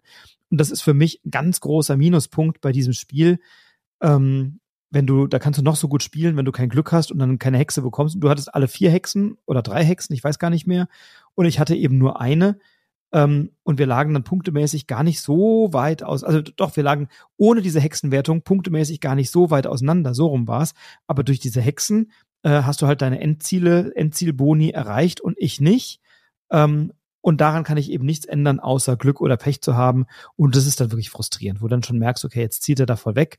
Ähm, da stehen alle meine Miepel, schon wieder eine Abstimmung verloren, schon wieder werden diese Wutbürger gezogen oder schon wieder werden die Figuren vom Stefan nur gezogen und so. Dann ist das frustrierend und das brauche ich bei, bei einem Eurogame, brauche ich dieses, diesen Glücks- oder Frusteffekt nicht. So. Ja. Ähm, ich glaube, ich habe gerade gar nicht erklärt, wie der Gerichtsprozess genau abläuft. Das äh, fasse ich nochmal gerade in einem Satz zusammen. Also du hast am Ende in dieser Menge diese, diese Wutbürger und du hast die loyalen Bürger, schmeißt die alle in einen Beutel und dann ziehst du eben so viel raus, wie eben je nach Spielerzahl abhängig äh, gebraucht werden und dann guckst du halt nach diesen Mehrheiten. Das ist das ganze Prinzip dahinter. So, und ähm, ich musste da in vielerlei Dingen recht geben. Ich könnte jetzt gehässig sein und sagen, du hast einfach nicht gut gespielt, aber ähm, tatsächlich hat das damit nichts zu tun. Und das ist auch mein ganz, ganz großes Problem in diesem Spiel. Ich muss mal sagen, ich habe ich hab, ich hab nämlich tatsächlich ganz gut gespielt, ehrlich gesagt. Also in allen anderen Bereichen habe ich ganz gut gespielt. Ähm, und hatte meine Endziele erreicht und ich, wir waren punktemäßig nicht so weit auseinander. Ne? Und das ist genau das Problem. Du kannst das Spiel so gut spielen, wie du willst. Wenn deine Punktewertung von so einem Glücksfaktor abhängig ist, dann ist das halt einfach nur noch dämlich. Ich versuche es noch so ein klein bisschen zu relativieren. Also ähm, du hast zum einen natürlich die Möglichkeit, über die eine Aktion deine Bürger direkt in den Gerichtssaal zu, zu stellen. Ähm, da hast du aber natürlich das Problem, dann ist eine Aktion weg. Du hast 20 Aktionen in diesem kompletten Spiel und du musst dich ja auch noch irgendwie um deine Ziele kümmern, dass du die irgendwie erreichst. Das fühlt sich immer so ein bisschen verschenkt an, weil du denkst jedes Mal, na ja, vielleicht habe ich ja Glück und krieg sie dann sowieso in diesen Gerichtssaal. Ja, damit kannst du auf Nummer sicher gehen, aber ja. Ich habe die Aktion zweimal gemacht, glaube ich, oder dreimal. Also ich habe die häufiger gemacht und habe dafür gesorgt, dass meine vorne stand, habe trotzdem nicht gewonnen. Also das ist dann, ja, dann kannst du so eine Aktion machen, aber ich, da habe ich die Aktion verschenkt und das auch noch ohne Ergebnis. Also, das finde ich doof. Ja, und äh, zum anderen kannst du diese Hexen ja auch noch auf eine weitere Weise kriegen. Wenn du auf diesen Krankheitstracks nach ganz oben kommst, dann kriegst du auch eine zufällige Hexe vom Stapel. Aber da musst du erstmal hinkommen und dafür musst du, glaube ich, ich, ich meine, es waren fünfmal, musst du die gleiche Krankheit heilen und das dauert, weil du musst die Tränke brauen oder irgendwie besorgen. Dann musst du natürlich dahin gehen, wo diese Krankheiten sind oder eben zum Krankenhaus, aber da kriegst du dann die Effekte von den, von den Tracks nicht. Das willst du eigentlich auch eher verhindern. Und das schaffst du eigentlich erst am Ende des Spiels tatsächlich, so wirklich, da nochmal eine Hexe aufzutreiben. Äh, ich habe das Spiel ein bisschen öfter noch gespielt, aber ähm, ich habe natürlich auch mal drauf geachtet, was scheint denn erfolgsversprechend zu sein. Kann ich mehrere Wege gehen? Und ich habe festgestellt, dass man dieses Spiel eigentlich nur mit zwei Faktoren gewinnen kann. Das war meine Erfahrung. Das eine ist die Ritualleiste. Weil auf dieser Ritualleiste bekommst du die Zaubersprüche, die wirklich richtig mächtig und wertvoll sind. Vor allen Dingen bekommst du, wenn du aber ganz oben angekommen bist, jedes Mal beim Gleichziehen nochmal vier Punkte geschenkt. Und das hatte zur Folge, dass wir teilweise äh, Mitspieler hatten, die dann das am Ende dann eigentlich nur noch geguckt haben, dass sie gleichziehen. Und das kannst du ja aktiv steuern, denn es gibt ja auch diese Septima-Plättchen, die habe ich jetzt gar nicht erwähnt, weil die Septima, die mischt so ein bisschen mit und die bietet immer eine Aktion an, die, äh, mit der man gleichziehen kann mit ihr. Und das kann man also auch dann wirklich steuern an, an der Stelle. Und dann kriegt man jedes Mal vier Punkte und das macht dann plötzlich 20, 24 Punkte aus in der Endwertung, was wirklich viel ist. Das zweite, aber noch viel gewichtigere ist, du kannst ohne diese Hexen nicht gewinnen. Und du hast es ja schon erwähnt, weil du eben diese Hexen brauchst, um diese Wertungen auszulösen. Dazu geben sie dir noch immer positive Eigenschaften. Und zwar wirklich auch starke Eigenschaften. Und du hast absolut keinen Nachteil davon. Du musst die nicht ernähren, du musst nicht irgendwelche Abgaben in irgendeiner Form leisten. Du musst einfach nur diese Gerichtsprozesse gewinnen. Und einfach in Anführungszeichen, weil wir haben gerade gehört, das hängt einfach an so viel Faktoren, die man nicht beeinflussen kann. Und das fand ich, das fand ich sogar als derjenige, der davon profitiert hat, diese Abstimmung zu gewinnen, frustrierend, weil ich habe da jetzt nicht besonders toll gespielt, diese Hexen zu bekommen. Ich hatte einfach nur Glück an der Stelle. Und du hast ganz recht. Das ist äh, für ein Spiel, was so lange dauert, sehr unbefriedigend an der Stelle. Es gibt noch einen weiteren Aspekt, und zwar gibt es ja diese Hexenjäger. Und die nehmen dir eben diese Hexen ab. Und das willst du um jeden Preis verhindern, wenn du mitbekommen hast, dass die wirklich, wirklich essentiell sind fürs Spielende. Jetzt kann es mal passieren, dass du natürlich ein gewisses Risiko eingehst und dich diesen Hexenjägern so ein bisschen näherst und ja, so ein bisschen herausforderst und du wirfst ja dann immer noch diesen Würfel. Und dann kannst du auch wieder aufs Glück hoffen. Hoffentlich würfel ich jetzt eine Zahl, die mir in den Kram passt. Okay, bitte keine plus eins und plus zwei. Wenn das passiert, oder wenn das nicht passiert, besser gesagt, dann bin ich aus dem Schneider, verliere ich keine Hexe. So, dann würfelst du und würfelst aber eine blöde Zahl. Dann hast du die Möglichkeit über diese sogenannten, ich, ich weiß gar nicht mehr, wie die Marke heißen, das, das sind so Nüsschen. Glücksbringer, glaube ich. Ja, Glücksbringer, genau. Die kannst du auch noch sammeln. Äh, kannst du abgeben und kannst neu würfeln. Das bringt dir aber überhaupt nichts, wenn du natürlich wieder äh, Schrottwürfels an der Stelle. Warum hat man nicht diese Glücksbringer nicht eingesetzt, um die Würfelzahl zu verändern? Warum hat man nicht gesagt, okay, für jeden Glücksbringer, den ich abgebe, kann der Hexenjäger einen Schritt weniger laufen? Damit habe ich viel mehr Einfluss an der Stelle. Weil, wenn ich Schrott würfle, bin ich die Hexe trotzdem los. Oder wenn ich nur noch eine Hexe habe, und ich meine, eine hat man immer, äh, dann verliert man, ich glaube, fünf Punkte waren's, was auch nicht wenig ist tatsächlich. Und so setzt sich dieser Glücksfaktor über diese ganz, ganz essentiellen Faktoren in diesem Spiel Runde für Runde fort. Und mir geht's tatsächlich genauso wie dir. Ich möchte dieses Spiel nicht mehr spielen, weil es mich frustriert. Dabei ist alles andere wirklich interessant. Und das hat mich von vornherein angesprochen. Das Thema, die Mechanismen, alles. Aber das hat's mir wirklich kaputt gemacht an der Stelle. Und ich bin mir sicher, es gibt Leute, die damit dealen können. Ich kann es leider halt nicht.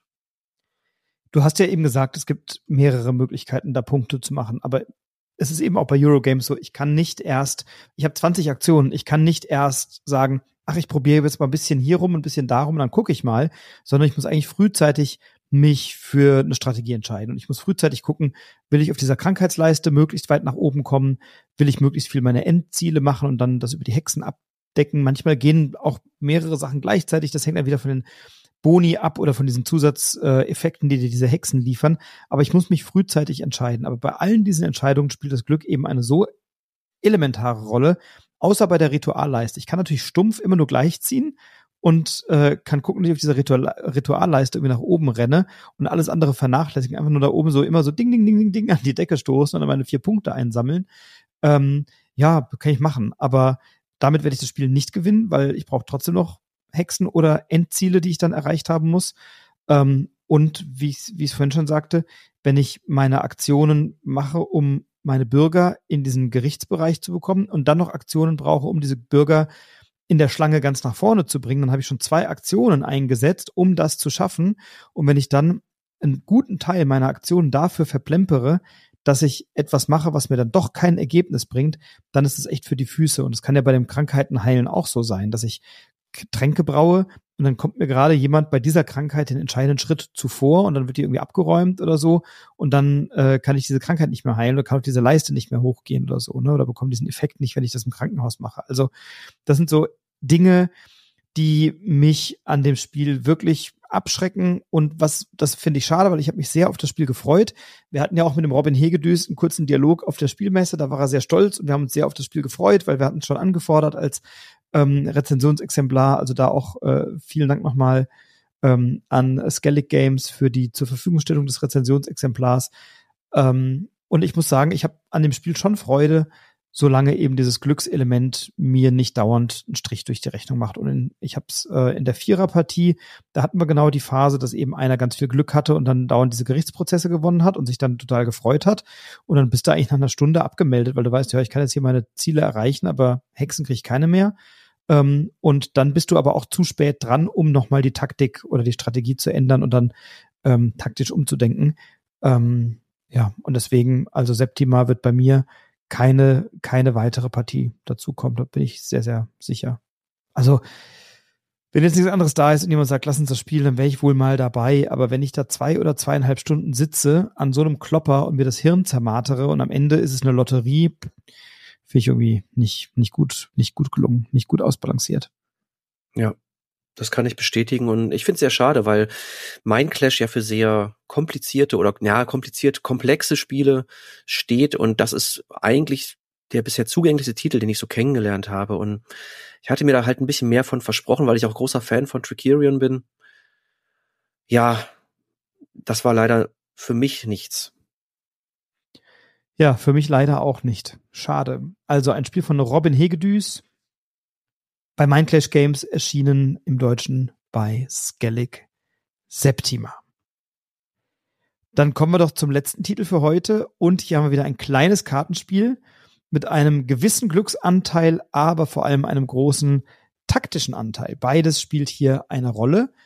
Und zwar möchten wir sprechen über eine Kosmos-Neuheit aus diesem Jahrgang, nämlich Heroes for Sale von einem Autor, nämlich Christian Kudal, den man möglicherweise von einem anderen großartigen Zwei-Personen-Spiel kennt, nämlich Mindbug First Contact. Ähm, auch da hat Christian Kudal als Teil des Entwicklungsteams mitgewirkt. Da war ja der Hauptentwickler Marvin Hegen und äh, Scuff Elias haben dann äh, Feedback bekommen von Richard Garfield. Der hat das Mindbug ja sehr äh, geschätzt und hat sich dann damit eingeklinkt und hat das unterstützt, dieses ganze Projekt. Ähm, und Heroes for Sale scheint jetzt ein Spiel zu sein, was Christian Kudal alleine entwickelt hat. Ähm, er ist Computer ähm, also Computer Scientist, wie sagt man dazu? Ähm, ITler, Computerwissenschaftler? Äh, das weiß ich tatsächlich jetzt nicht, Computer Scientist, nee. Genau, aus, aus Dänemark. Und äh, Heroes for Sale hat eine ganz gute Ähnlichkeit oder eine ganz gute Nachbarschaft zu Mindbug, bietet aber doch durchaus ein paar Unterschiede. Ähm, ist auch ein Zwei-Personen-Spiel, ist hochgradig konfrontativ. Ähm, die Grafik von Vincent Dutray den ich ja nach wie vor großartig finde. Tobias Franke hat ja neulich gesagt, er hat langsam Ermüdungserscheinungen, was Vincent Dutray-Grafiken angeht. Das kann ich für mich nicht sagen. Ich finde den immer großartig. Guck mir die Bilder gerne an. Also grafisch, farblich wieder ganz toll in diesem bekannten Dutray-Stil. Ähm, was machen wir mal beim, bei, äh, jetzt hätte ich fast Mindbug gesagt, bei Heroes for Sale?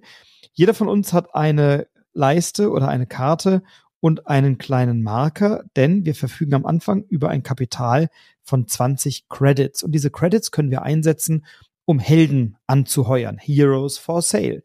Und wir haben vor uns liegen vier Stützpunkte, das sind genau die gleichen Karten. Also auf der Vorderseite ist immer ein Held abgebildet mit einem Effekt und Werten und auf der Rückseite ist so ein großer Wolkenkratzer abgebildet. Das ist dann unser Stützpunkt. Wir haben eben vier Karten verdeckt vor uns liegen. Wir wissen auch nicht, welche Helden da auf der Vorderseite sind, aber es sind erstmal unsere Stützpunkte. Und dann haben wir, wenn wir dran sind, in einer Runde zwei Aktionen. Die erste Aktion ist, ich greife an. Ähm, die zweite Aktion ist, ich spiele eine Handkarte aus, nämlich einen Helden und biete diese Karte meinem Gegenüber zum Versteigern an. Nun kann die Konkurrenz, also in dem Fall mein Gegenspieler, meine Gegenspielerin entscheiden, ob sie mir diese Karte schenkt, also sagt, ich biete nicht mit, nimm du die ruhig, oder ob die Person ein Gebot abgibt von mindestens einem Credit und dann kann ich sagen, nee, ich biete zwei Credits und dann gehört mir diese Karte. Also es wird nicht hin und her geboten, man macht nämlich genau ähm, eine Beatrunde. Und das ist ein entscheidender Faktor. Ähm, denn es kann ja sein, dass du sagst, nee, ich, ich, ich biete vier Credits und dann kann ich natürlich drüber gehen oder ich sage, na, dann nimm die mal für vier, weil ich dir so ein bisschen die Credits aus der Tasche leiern will, denn du hast ja nur 20 zur Verfügung.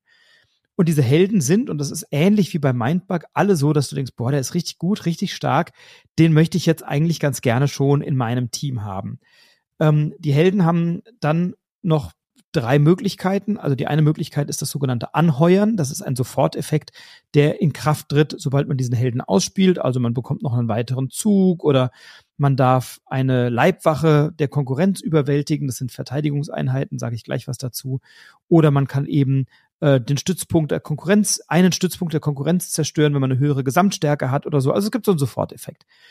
Dann gibt's Permanenteffekte, also ähm, die Karte erhält fünf Stärke für jeden Übernatürlichen mit Stärke zwei oder weniger. Also die Helden sind alle Übernatürliche. Das heißt, die haben irgendwie so einen Dauereffekt.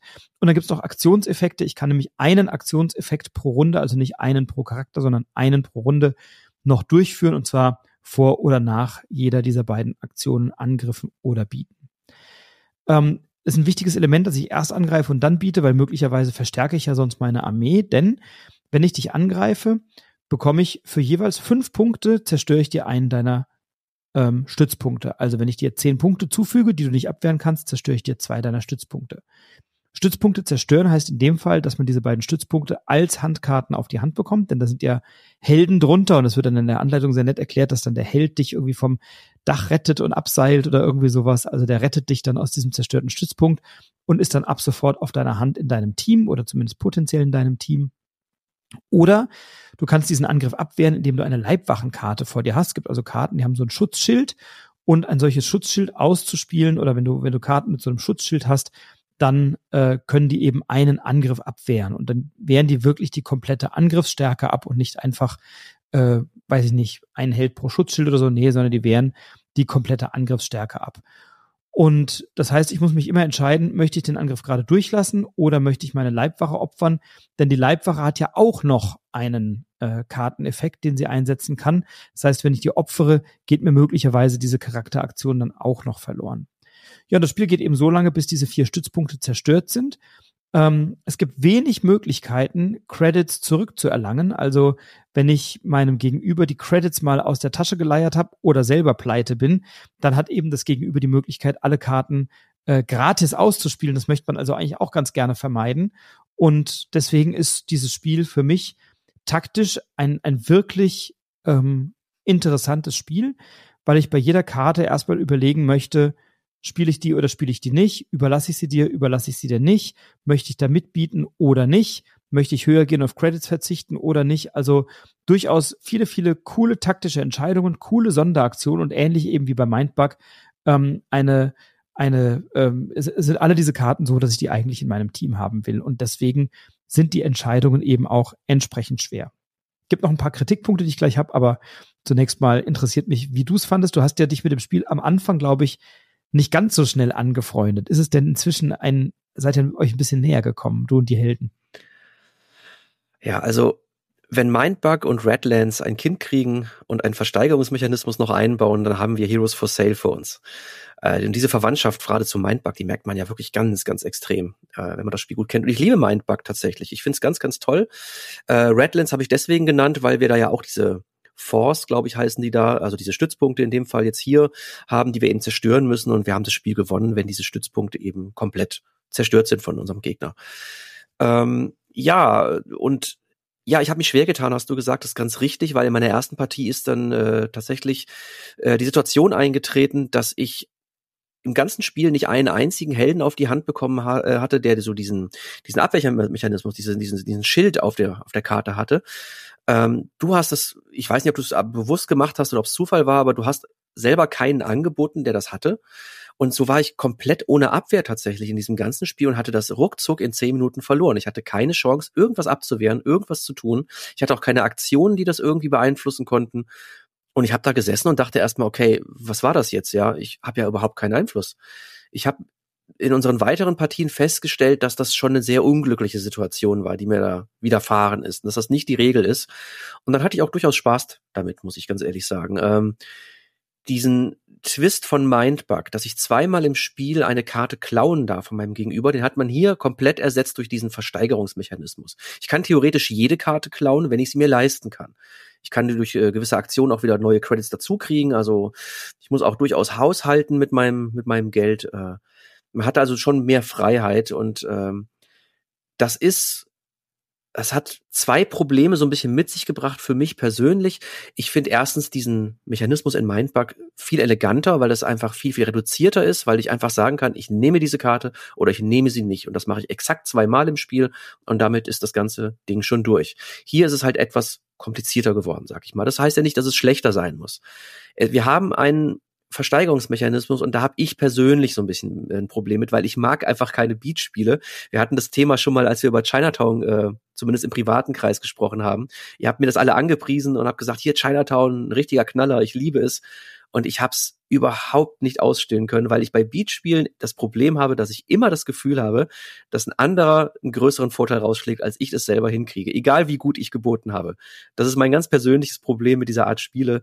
Und deswegen ist Heroes for Sale für mich in dieser Rangliste Mindbug, Redlands, Heroes auch auf dem dritten Platz, aber auf keinem schlechten dritten Platz. Mir hat es wirklich Spaß gemacht und ich habe das Potenzial auch erkannt und gesehen. Und ich würde es auch wieder mitspielen, auf jeden Fall unbedingt, aber würde man mir die Wahl lassen, wäre es dann doch die dritte Wahl von diesen dreien. Ja, das ist eben auch der große Kritikpunkt, den ich habe an dem Spiel. Du kannst nämlich dein Gegenüber am ausgestreckten Arm verhungern lassen. Ne? Du hast dann am Anfang sieben Handkarten, die du, die du bekommst. Ähm, und natürlich, je, je Stützpunkt der zerstört wird, bekommst du nochmal eine Karte. Das heißt, du hast irgendwie im Laufe des Spiels mal mindestens irgendwann mal zehn Karten in der Hand gehabt, weil wenn du die Elfte hast, ist das Spiel vorbei für dich und du kannst immer noch mal eine Karte nachziehen oder mal eine klauen oder irgendwie sowas. Also man, man bekommt schon ganz gut irgendwie Karten auf die Hand. Ähm, ich habe mal nachgezählt, es gibt 44 von diesen übernatürlichen Karten, also von diesen Helden und Heldinnen. Äh, drei, äh, 31 davon sind Karten, die kein Leibwächter-Symbol haben. 13 sind Karten, die ein Leibwächter-Symbol haben. Das heißt, wenn ich am Anfang schon vielleicht zwei oder drei oder vier dieser Karten auf der Hand habe, habe ich ein Drittel oder ein Viertel der Karten mit diesem Abwehrmechanismus auf der Hand und dann biete ich die natürlich nicht an, weil ich weiß, dass die Wahrscheinlichkeit, dass du so eine Karte hast, relativ gering ist. Und dann kann ich, wenn ich ähm, mir mein Geld ein bisschen einteile, dich allein aufgrund dessen verhungern lasse, dass ich dir diese Karten nicht anbiete. Und wenn du eine hast, so ein Leibwächter-Symbol, kann ich da relativ teuer reingehen, weil ich weiß, äh, du musst dann viel Geld bezahlen, um diese Karte nutzen zu können. Und ich kann dich dann schnell auch ausbluten lassen. Das heißt, das Kartenglück, was du ja hast, wenn du sieben Handkarten bekommst und vier Stützpunkte, das Kartenglück ist relativ hoch. Und wenn du dann mal verstanden hast, wie das Spiel funktioniert, kannst du dich taktisch eine ganze Menge machen, um dann gegenüber echt zu ärgern. Und ich habe jetzt doch auch eine zweistellige Partie, äh, zweistellige Anzahl Partien, 13 Stück habe ich gespielt von, von Heroes for Sale. Und mir macht das Spaß. Aber wenn ich doch die Wahl habe, das zu spielen oder Mindbug, dann würde ich wahrscheinlich auch immer eher zu Mindbug greifen, weil ich das wirklich großartig finde. Redlands ist noch ein bisschen voraussetzungsreicher. Das ist eher dann wirklich auch, äh, ich sag mal, knietief im Kennerspielbereich aus meiner Sicht. Ähm, bei, bei Mindbug sind wir noch mal ein bisschen niedrigschwelliger unterwegs, bei Heroes for Sale auch. Ich habe aber Heroes for Sale auch mit Leuten gespielt, die eben ähm, wenn du das Spiel zum ersten Mal spielst oder vielleicht die ersten zwei, drei Partien und jemand hat schon ein bisschen Vorsprung, dann hat die Person eigentlich keine Chance. Das heißt, ich muss das Spiel jetzt, anstatt mit immer wieder neuen Leuten, muss ich es eigentlich mit Leuten spielen, die es schon kennen. Und dann macht es mir aber durchaus Spaß. Aber wie gesagt, wenn du dann mal so zwei, drei Basistaktiken drauf hast und dann eben weißt, wie die Verteilung der Leibwächterschilde ist und wenn ich dann viele hab, zu wissen, du kriegst mit einer hohen Wahrscheinlichkeit keins mehr oder ich kaufe dir die einfach weg oder so, dann ähm, verliert das Spiel auch ein bisschen seinen Reiz. Wenn aber zwei Leute auf einer Augenhöhe miteinander kämpfen und beide einigermaßen ein, ich sag mal, nicht ein komplett unausgewogenes Kartenglück haben, so, ne, also einer hat alle Schilde und einer hat keine oder so, das kann ja auch passieren, einigermaßen ausgewogen sind, dann finde ich also wunderbar taktisches Spiel und dann ist es etwas, was mir auch echt Spaß macht, ähm, weil das schon auf einer Augenhöhe ist und ich erinnere mich, wir hatten, glaube ich, letzte oder vorletzte Woche ja auch eine Partie, wo wir sehr ähm, wo es die ganze Zeit auf Messers Schneide stand, wer gewinnt gerade. Ich glaube, wir hatten beide noch so zwei Stützpunkte vor uns liegen und waren immer so, einer war mal kurz im Vorteil, der andere konnte abwehren, dann war wieder der andere im Vorteil und man konnte abwehren, hat man wieder einen Stützpunkt dazu bekommen. Also es waren immer so, so, so auf Messers Schneide stand eigentlich die ganze Zeit dieses Finale von diesem Spiel und das ist etwas, was ich vom, vom taktischen Anspruch her schön fand. Du hast am Anfang wirklich so eine Eröffnungsphase, da spielst du ein paar Karten aus und guckst, dass du eine möglichst günstige Position hast, bist am Anfang vielleicht auch noch einigermaßen defensiv, was die Investitionen angeht. Und irgendwann klappen die Visiere so ein bisschen hoch und dann fängt man an, sich deutlich aggressiver zu duellieren und auf seine Vorteile zu achten und dann werden die Gebote auch ein bisschen höher. Und dann merke ich, ähm, nimmt das Spiel doch durchaus an Fahrt auf. Und das ist etwas, was mir dann schon gut gefällt, weil immer wenn ich dann mal ähm, eine zweite oder dritte oder vierte Partie gespielt habe, dann fand ich das wirklich schön. Ich habe es, wie gesagt, erst 13 Mal insgesamt gespielt. Das heißt, ähm, ich habe jetzt ähm, mit einer Person mehrere Partien gespielt und mit vielen wenige Partien, mit dir, glaube ich, zwei oder drei davon. Ähm, so und, und finde aber eben genau diese Varianten schon welche, die mir recht gut gefallen. Und ich mag ja Beachspiele sehr gerne. Ich liebe ja Chinatown, ich liebe Ra, äh, Waterfall Park als Nachfolger von Chinatown. Ähm, und deswegen finde ich das immer reizvoll zu gucken, wie, wie setze ich jetzt mein Kapital ein und was bekomme ich dafür. Also finde das ein schönes Ding. Ja, dem habe ich nichts hinzuzufügen. Also gutes Spiel, ich bin dabei und äh, ja. Ja. Ja. ja. Also wirklich schönes, schönes, schönes Zwei-Personen-Spiel, auch ein schönes Weihnachtsgeschenk, kleiner Preispunkt, paar Euro, äh, kann man kann man schön mitnehmen. Ähm, ist Komplexität 2,0 bei Boardgame Geek, ähm, ist ordentlich bewertet. Also Heroes von Sale von Christian Kudal, einem der Mindbug-Entwickler, in der Grafik von Vincent Dutré bei Cosmos erschienen, Heroes for Sale. In der Und ich bin der Grafiken, ja? ich bin der Grafiken übrigens auch noch nicht überdrüssig geworden. So viel nochmal dazu sei gesagt. Also da muss noch ein bisschen was kommen, bis ja, das passiert. Das denke ich aber auch. Ja, dann haben wir doch wieder sechs Spiele gespielt, die sehr unterschiedlich waren. Ich fand das äh, sehr spannend, wenn wir uns die äh, die Kartenspiele angucken, wirklich Far Away als äh, ja sehr taktisches Spiel. Wann spiele ich welche Karte aus und äh, welche Wertungen möchte ich einbringen? Trio mit einem gewissen Bluff oder Deduktions- und Wahrscheinlichkeits- und Memory-Anteil. Ähm, was hatten wir danach? Äh, Marsch der Krabben hatten wir noch als sehr schönes kooperatives Spiel ohne Sprache, bei dem wir also nicht miteinander sprechen. Also auch nochmal sehr, sehr unterschiedlich. Wild Tales, ein Legacy-Abenteuer, ähm, was ihr nicht spielen müsst, wenn ihr es noch nicht probiert habt, äh, aber eben als Legacy-Spiel auch nochmal anders. Dann jetzt Heroes for Sale, ein sehr konfrontatives, äh, hoch, hochgeklapptes Visier und voll auf die Mütze, Zweierkartenspiel und dann Septima nochmal als Euroknaller. Also durchaus wieder sechs unterschiedliche Spiele und ähm, ich glaube, der Steff Kessler hat es in seinem Blog geschrieben. Es scheint so ein bisschen der Jahrgang der kleinen Kartenspiele zu sein. Ähm, wir, wir, also für mich, das kann ich ja schon mal vorwegnehmen, ich habe jetzt noch nicht so richtig so ein, so ein Spiel des Jahreskandidaten, der sich aufträgt. Ich habe so ein paar auf meiner Liste, wo ich denke, ah, da könnte was kommen oder beim Kennerspiel oder so. Ich habe aber einen Haufen kleiner Kartenspiele dieses Jahr, von denen ich denke, das ist doch sensationell. Irgendeins davon wird mit Sicherheit nominiert werden ähm, weil, weil da so eine Fülle und so eine tolle Auswahl ist. Wir haben ja in dem Podcast hier schon über einige gesprochen und einige stehen ja auch noch aus. Ähm, wie siehst du das? Du bist ja hier auch erklärter Freund des kleinen Kartenspiels. So bist du dir ja, so hast du dich ja in den Podcast eingeführt. Du hast eigentlich am Anfang mal gesagt, ich bringe in jeder Folge ein kleines Kartenspiel mit und jetzt haben wir heute eine Folge fast nur mit kleinen Kartenspielen. Na gut, und Septima. Ähm, das muss doch eigentlich dein Jahrgang sein. Da muss doch dein, dein Herz jubeln. Es ist ein Paradies für mich tatsächlich, weil ich finde es ja immer wieder, ich, also ich finde das ja so wahnsinnig faszinierend und ich glaube, ich habe es auch schon mal gesagt, wie man mit so wenig Spielmaterial und so einfachen Mitteln ja sowas Tolles erschaffen kann. Das, also ich meine, ich sage jetzt mal ganz äh, übertrieben, mit einer großen Schachtel und viel Holz und viel Inhalt, da kann jeder irgendwas Tolles mit erschaffen. Ist natürlich nicht wirklich so, aber ich glaube, du weißt, was ich meine. Aber sowas Reduziertes, was dann trotzdem einen so mitreißt, das finde ich einfach großartig. Und ich sehe es wie du, äh, ich schreibe ja natürlich auch mit und führe so ein bisschen Buch über, über die Spiele, die so erschienen sind, die ich schon kenne und was vielleicht mal ein Kandidat sein könnte für so eine Nominierung. Die Spiel des Jahresliste ist ganz schön groß jetzt schon. Die Kennerspiel des Jahresliste, da muss ich noch mal ein bisschen forschen und recherchieren, tatsächlich. Ich bin sehr gespannt.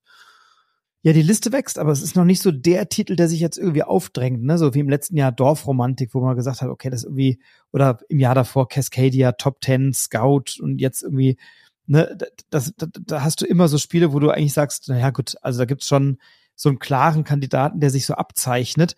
Den sehe ich in diesem Jahr noch nicht, wenngleich eine Vielzahl wirklich guter Spiele dabei sind oder sehr guter Spiele dabei sind, die da, glaube ich, gut in das, in das Muster oder Raster der, der Jury passen würden. Ähm, bin gespannt. Also wenn wir ja auch nächstes Jahr wieder ein bisschen orakeln und mal gucken, was die Listen so hergeben. Ja. Großartig. Aber das ist doch gerade das, das Tolle, finde ich. Also, dass wir halt wirklich mal dieses Jahr nicht diesen Elefanten im Raum haben, so wie Dorfromantik letztes Jahr. Und äh, deswegen, also ich finde das, ich finde das super einfach. Absolut, absolut. Also spannend und äh, gibt eine Fülle von Möglichkeiten. Ähm, und umso schöner ist doch, dass wir jetzt eine, eine Vielzahl von Spielen haben, die wir dann immer wieder hier auch besprechen können, ohne die ganze Zeit zu sagen, naja, aber Spiel des Jahres wird doch eh Dorfromantik oder so, äh, sondern wir können uns schon überlegen, aus dem, aus dem heutigen Set zum Beispiel, könnte ich mir Trio wunderbar vorstellen auf so einer Empfehlungsliste oder sowas. Ne? Das hat mir, hat mir wirklich gut gefallen, wenn Far Away noch irgendwann ähm, auf Deutsch kommt rechtzeitig, könnte das auch durchaus was für die Kennerliste sein, meinetwegen. Ne? Also ja, ist doch ein bisschen was dabei. Äh, und ungeachtet dieser Jurybewertung haben wir da noch immer wieder tolle Spiele, die wir empfehlen können. Ja, dann sag ich schon mal lieben Dank, Stefan. Wir werden uns ja vor Weihnachten hier auch im Podcast noch einige Male hören, ob beim Sonntagsfrühstück oder es gibt noch ein paar andere Folgen. Da könnt ihr euch schon drauf freuen. Ähm, ich wünsche dir und euch jetzt erstmal als Hörerin oder Hörer natürlich eine schöne Weihnachtszeit. Genießt den Weihnachtszauber ein bisschen, packt ein paar Spiele auf den Geschenke- und Gabentisch äh, oder auf euren Wunschzettel genießt die Adventssonntage, die Weihnachtstage und alles das, was dazugehört. Ich wünsche euch, dass ihr nicht allzu viel Stress habt, auch immer mal ein bisschen zum Spielen kommt. Und ja, gleich hat natürlich der Gast wieder das letzte Wort. Vorab sage ich, wir freuen uns über eine gerne positive 5-Sterne-Bewertung. Äh, pass auf dich auf, bleib gesund, bleib inspiriert, inspiriere andere und natürlich das Schlusswort hat mein Gast Stefan Hanf, Dr. Doppelbotter. Das äh, letzte Wort heute ist ein letztes Geräusch.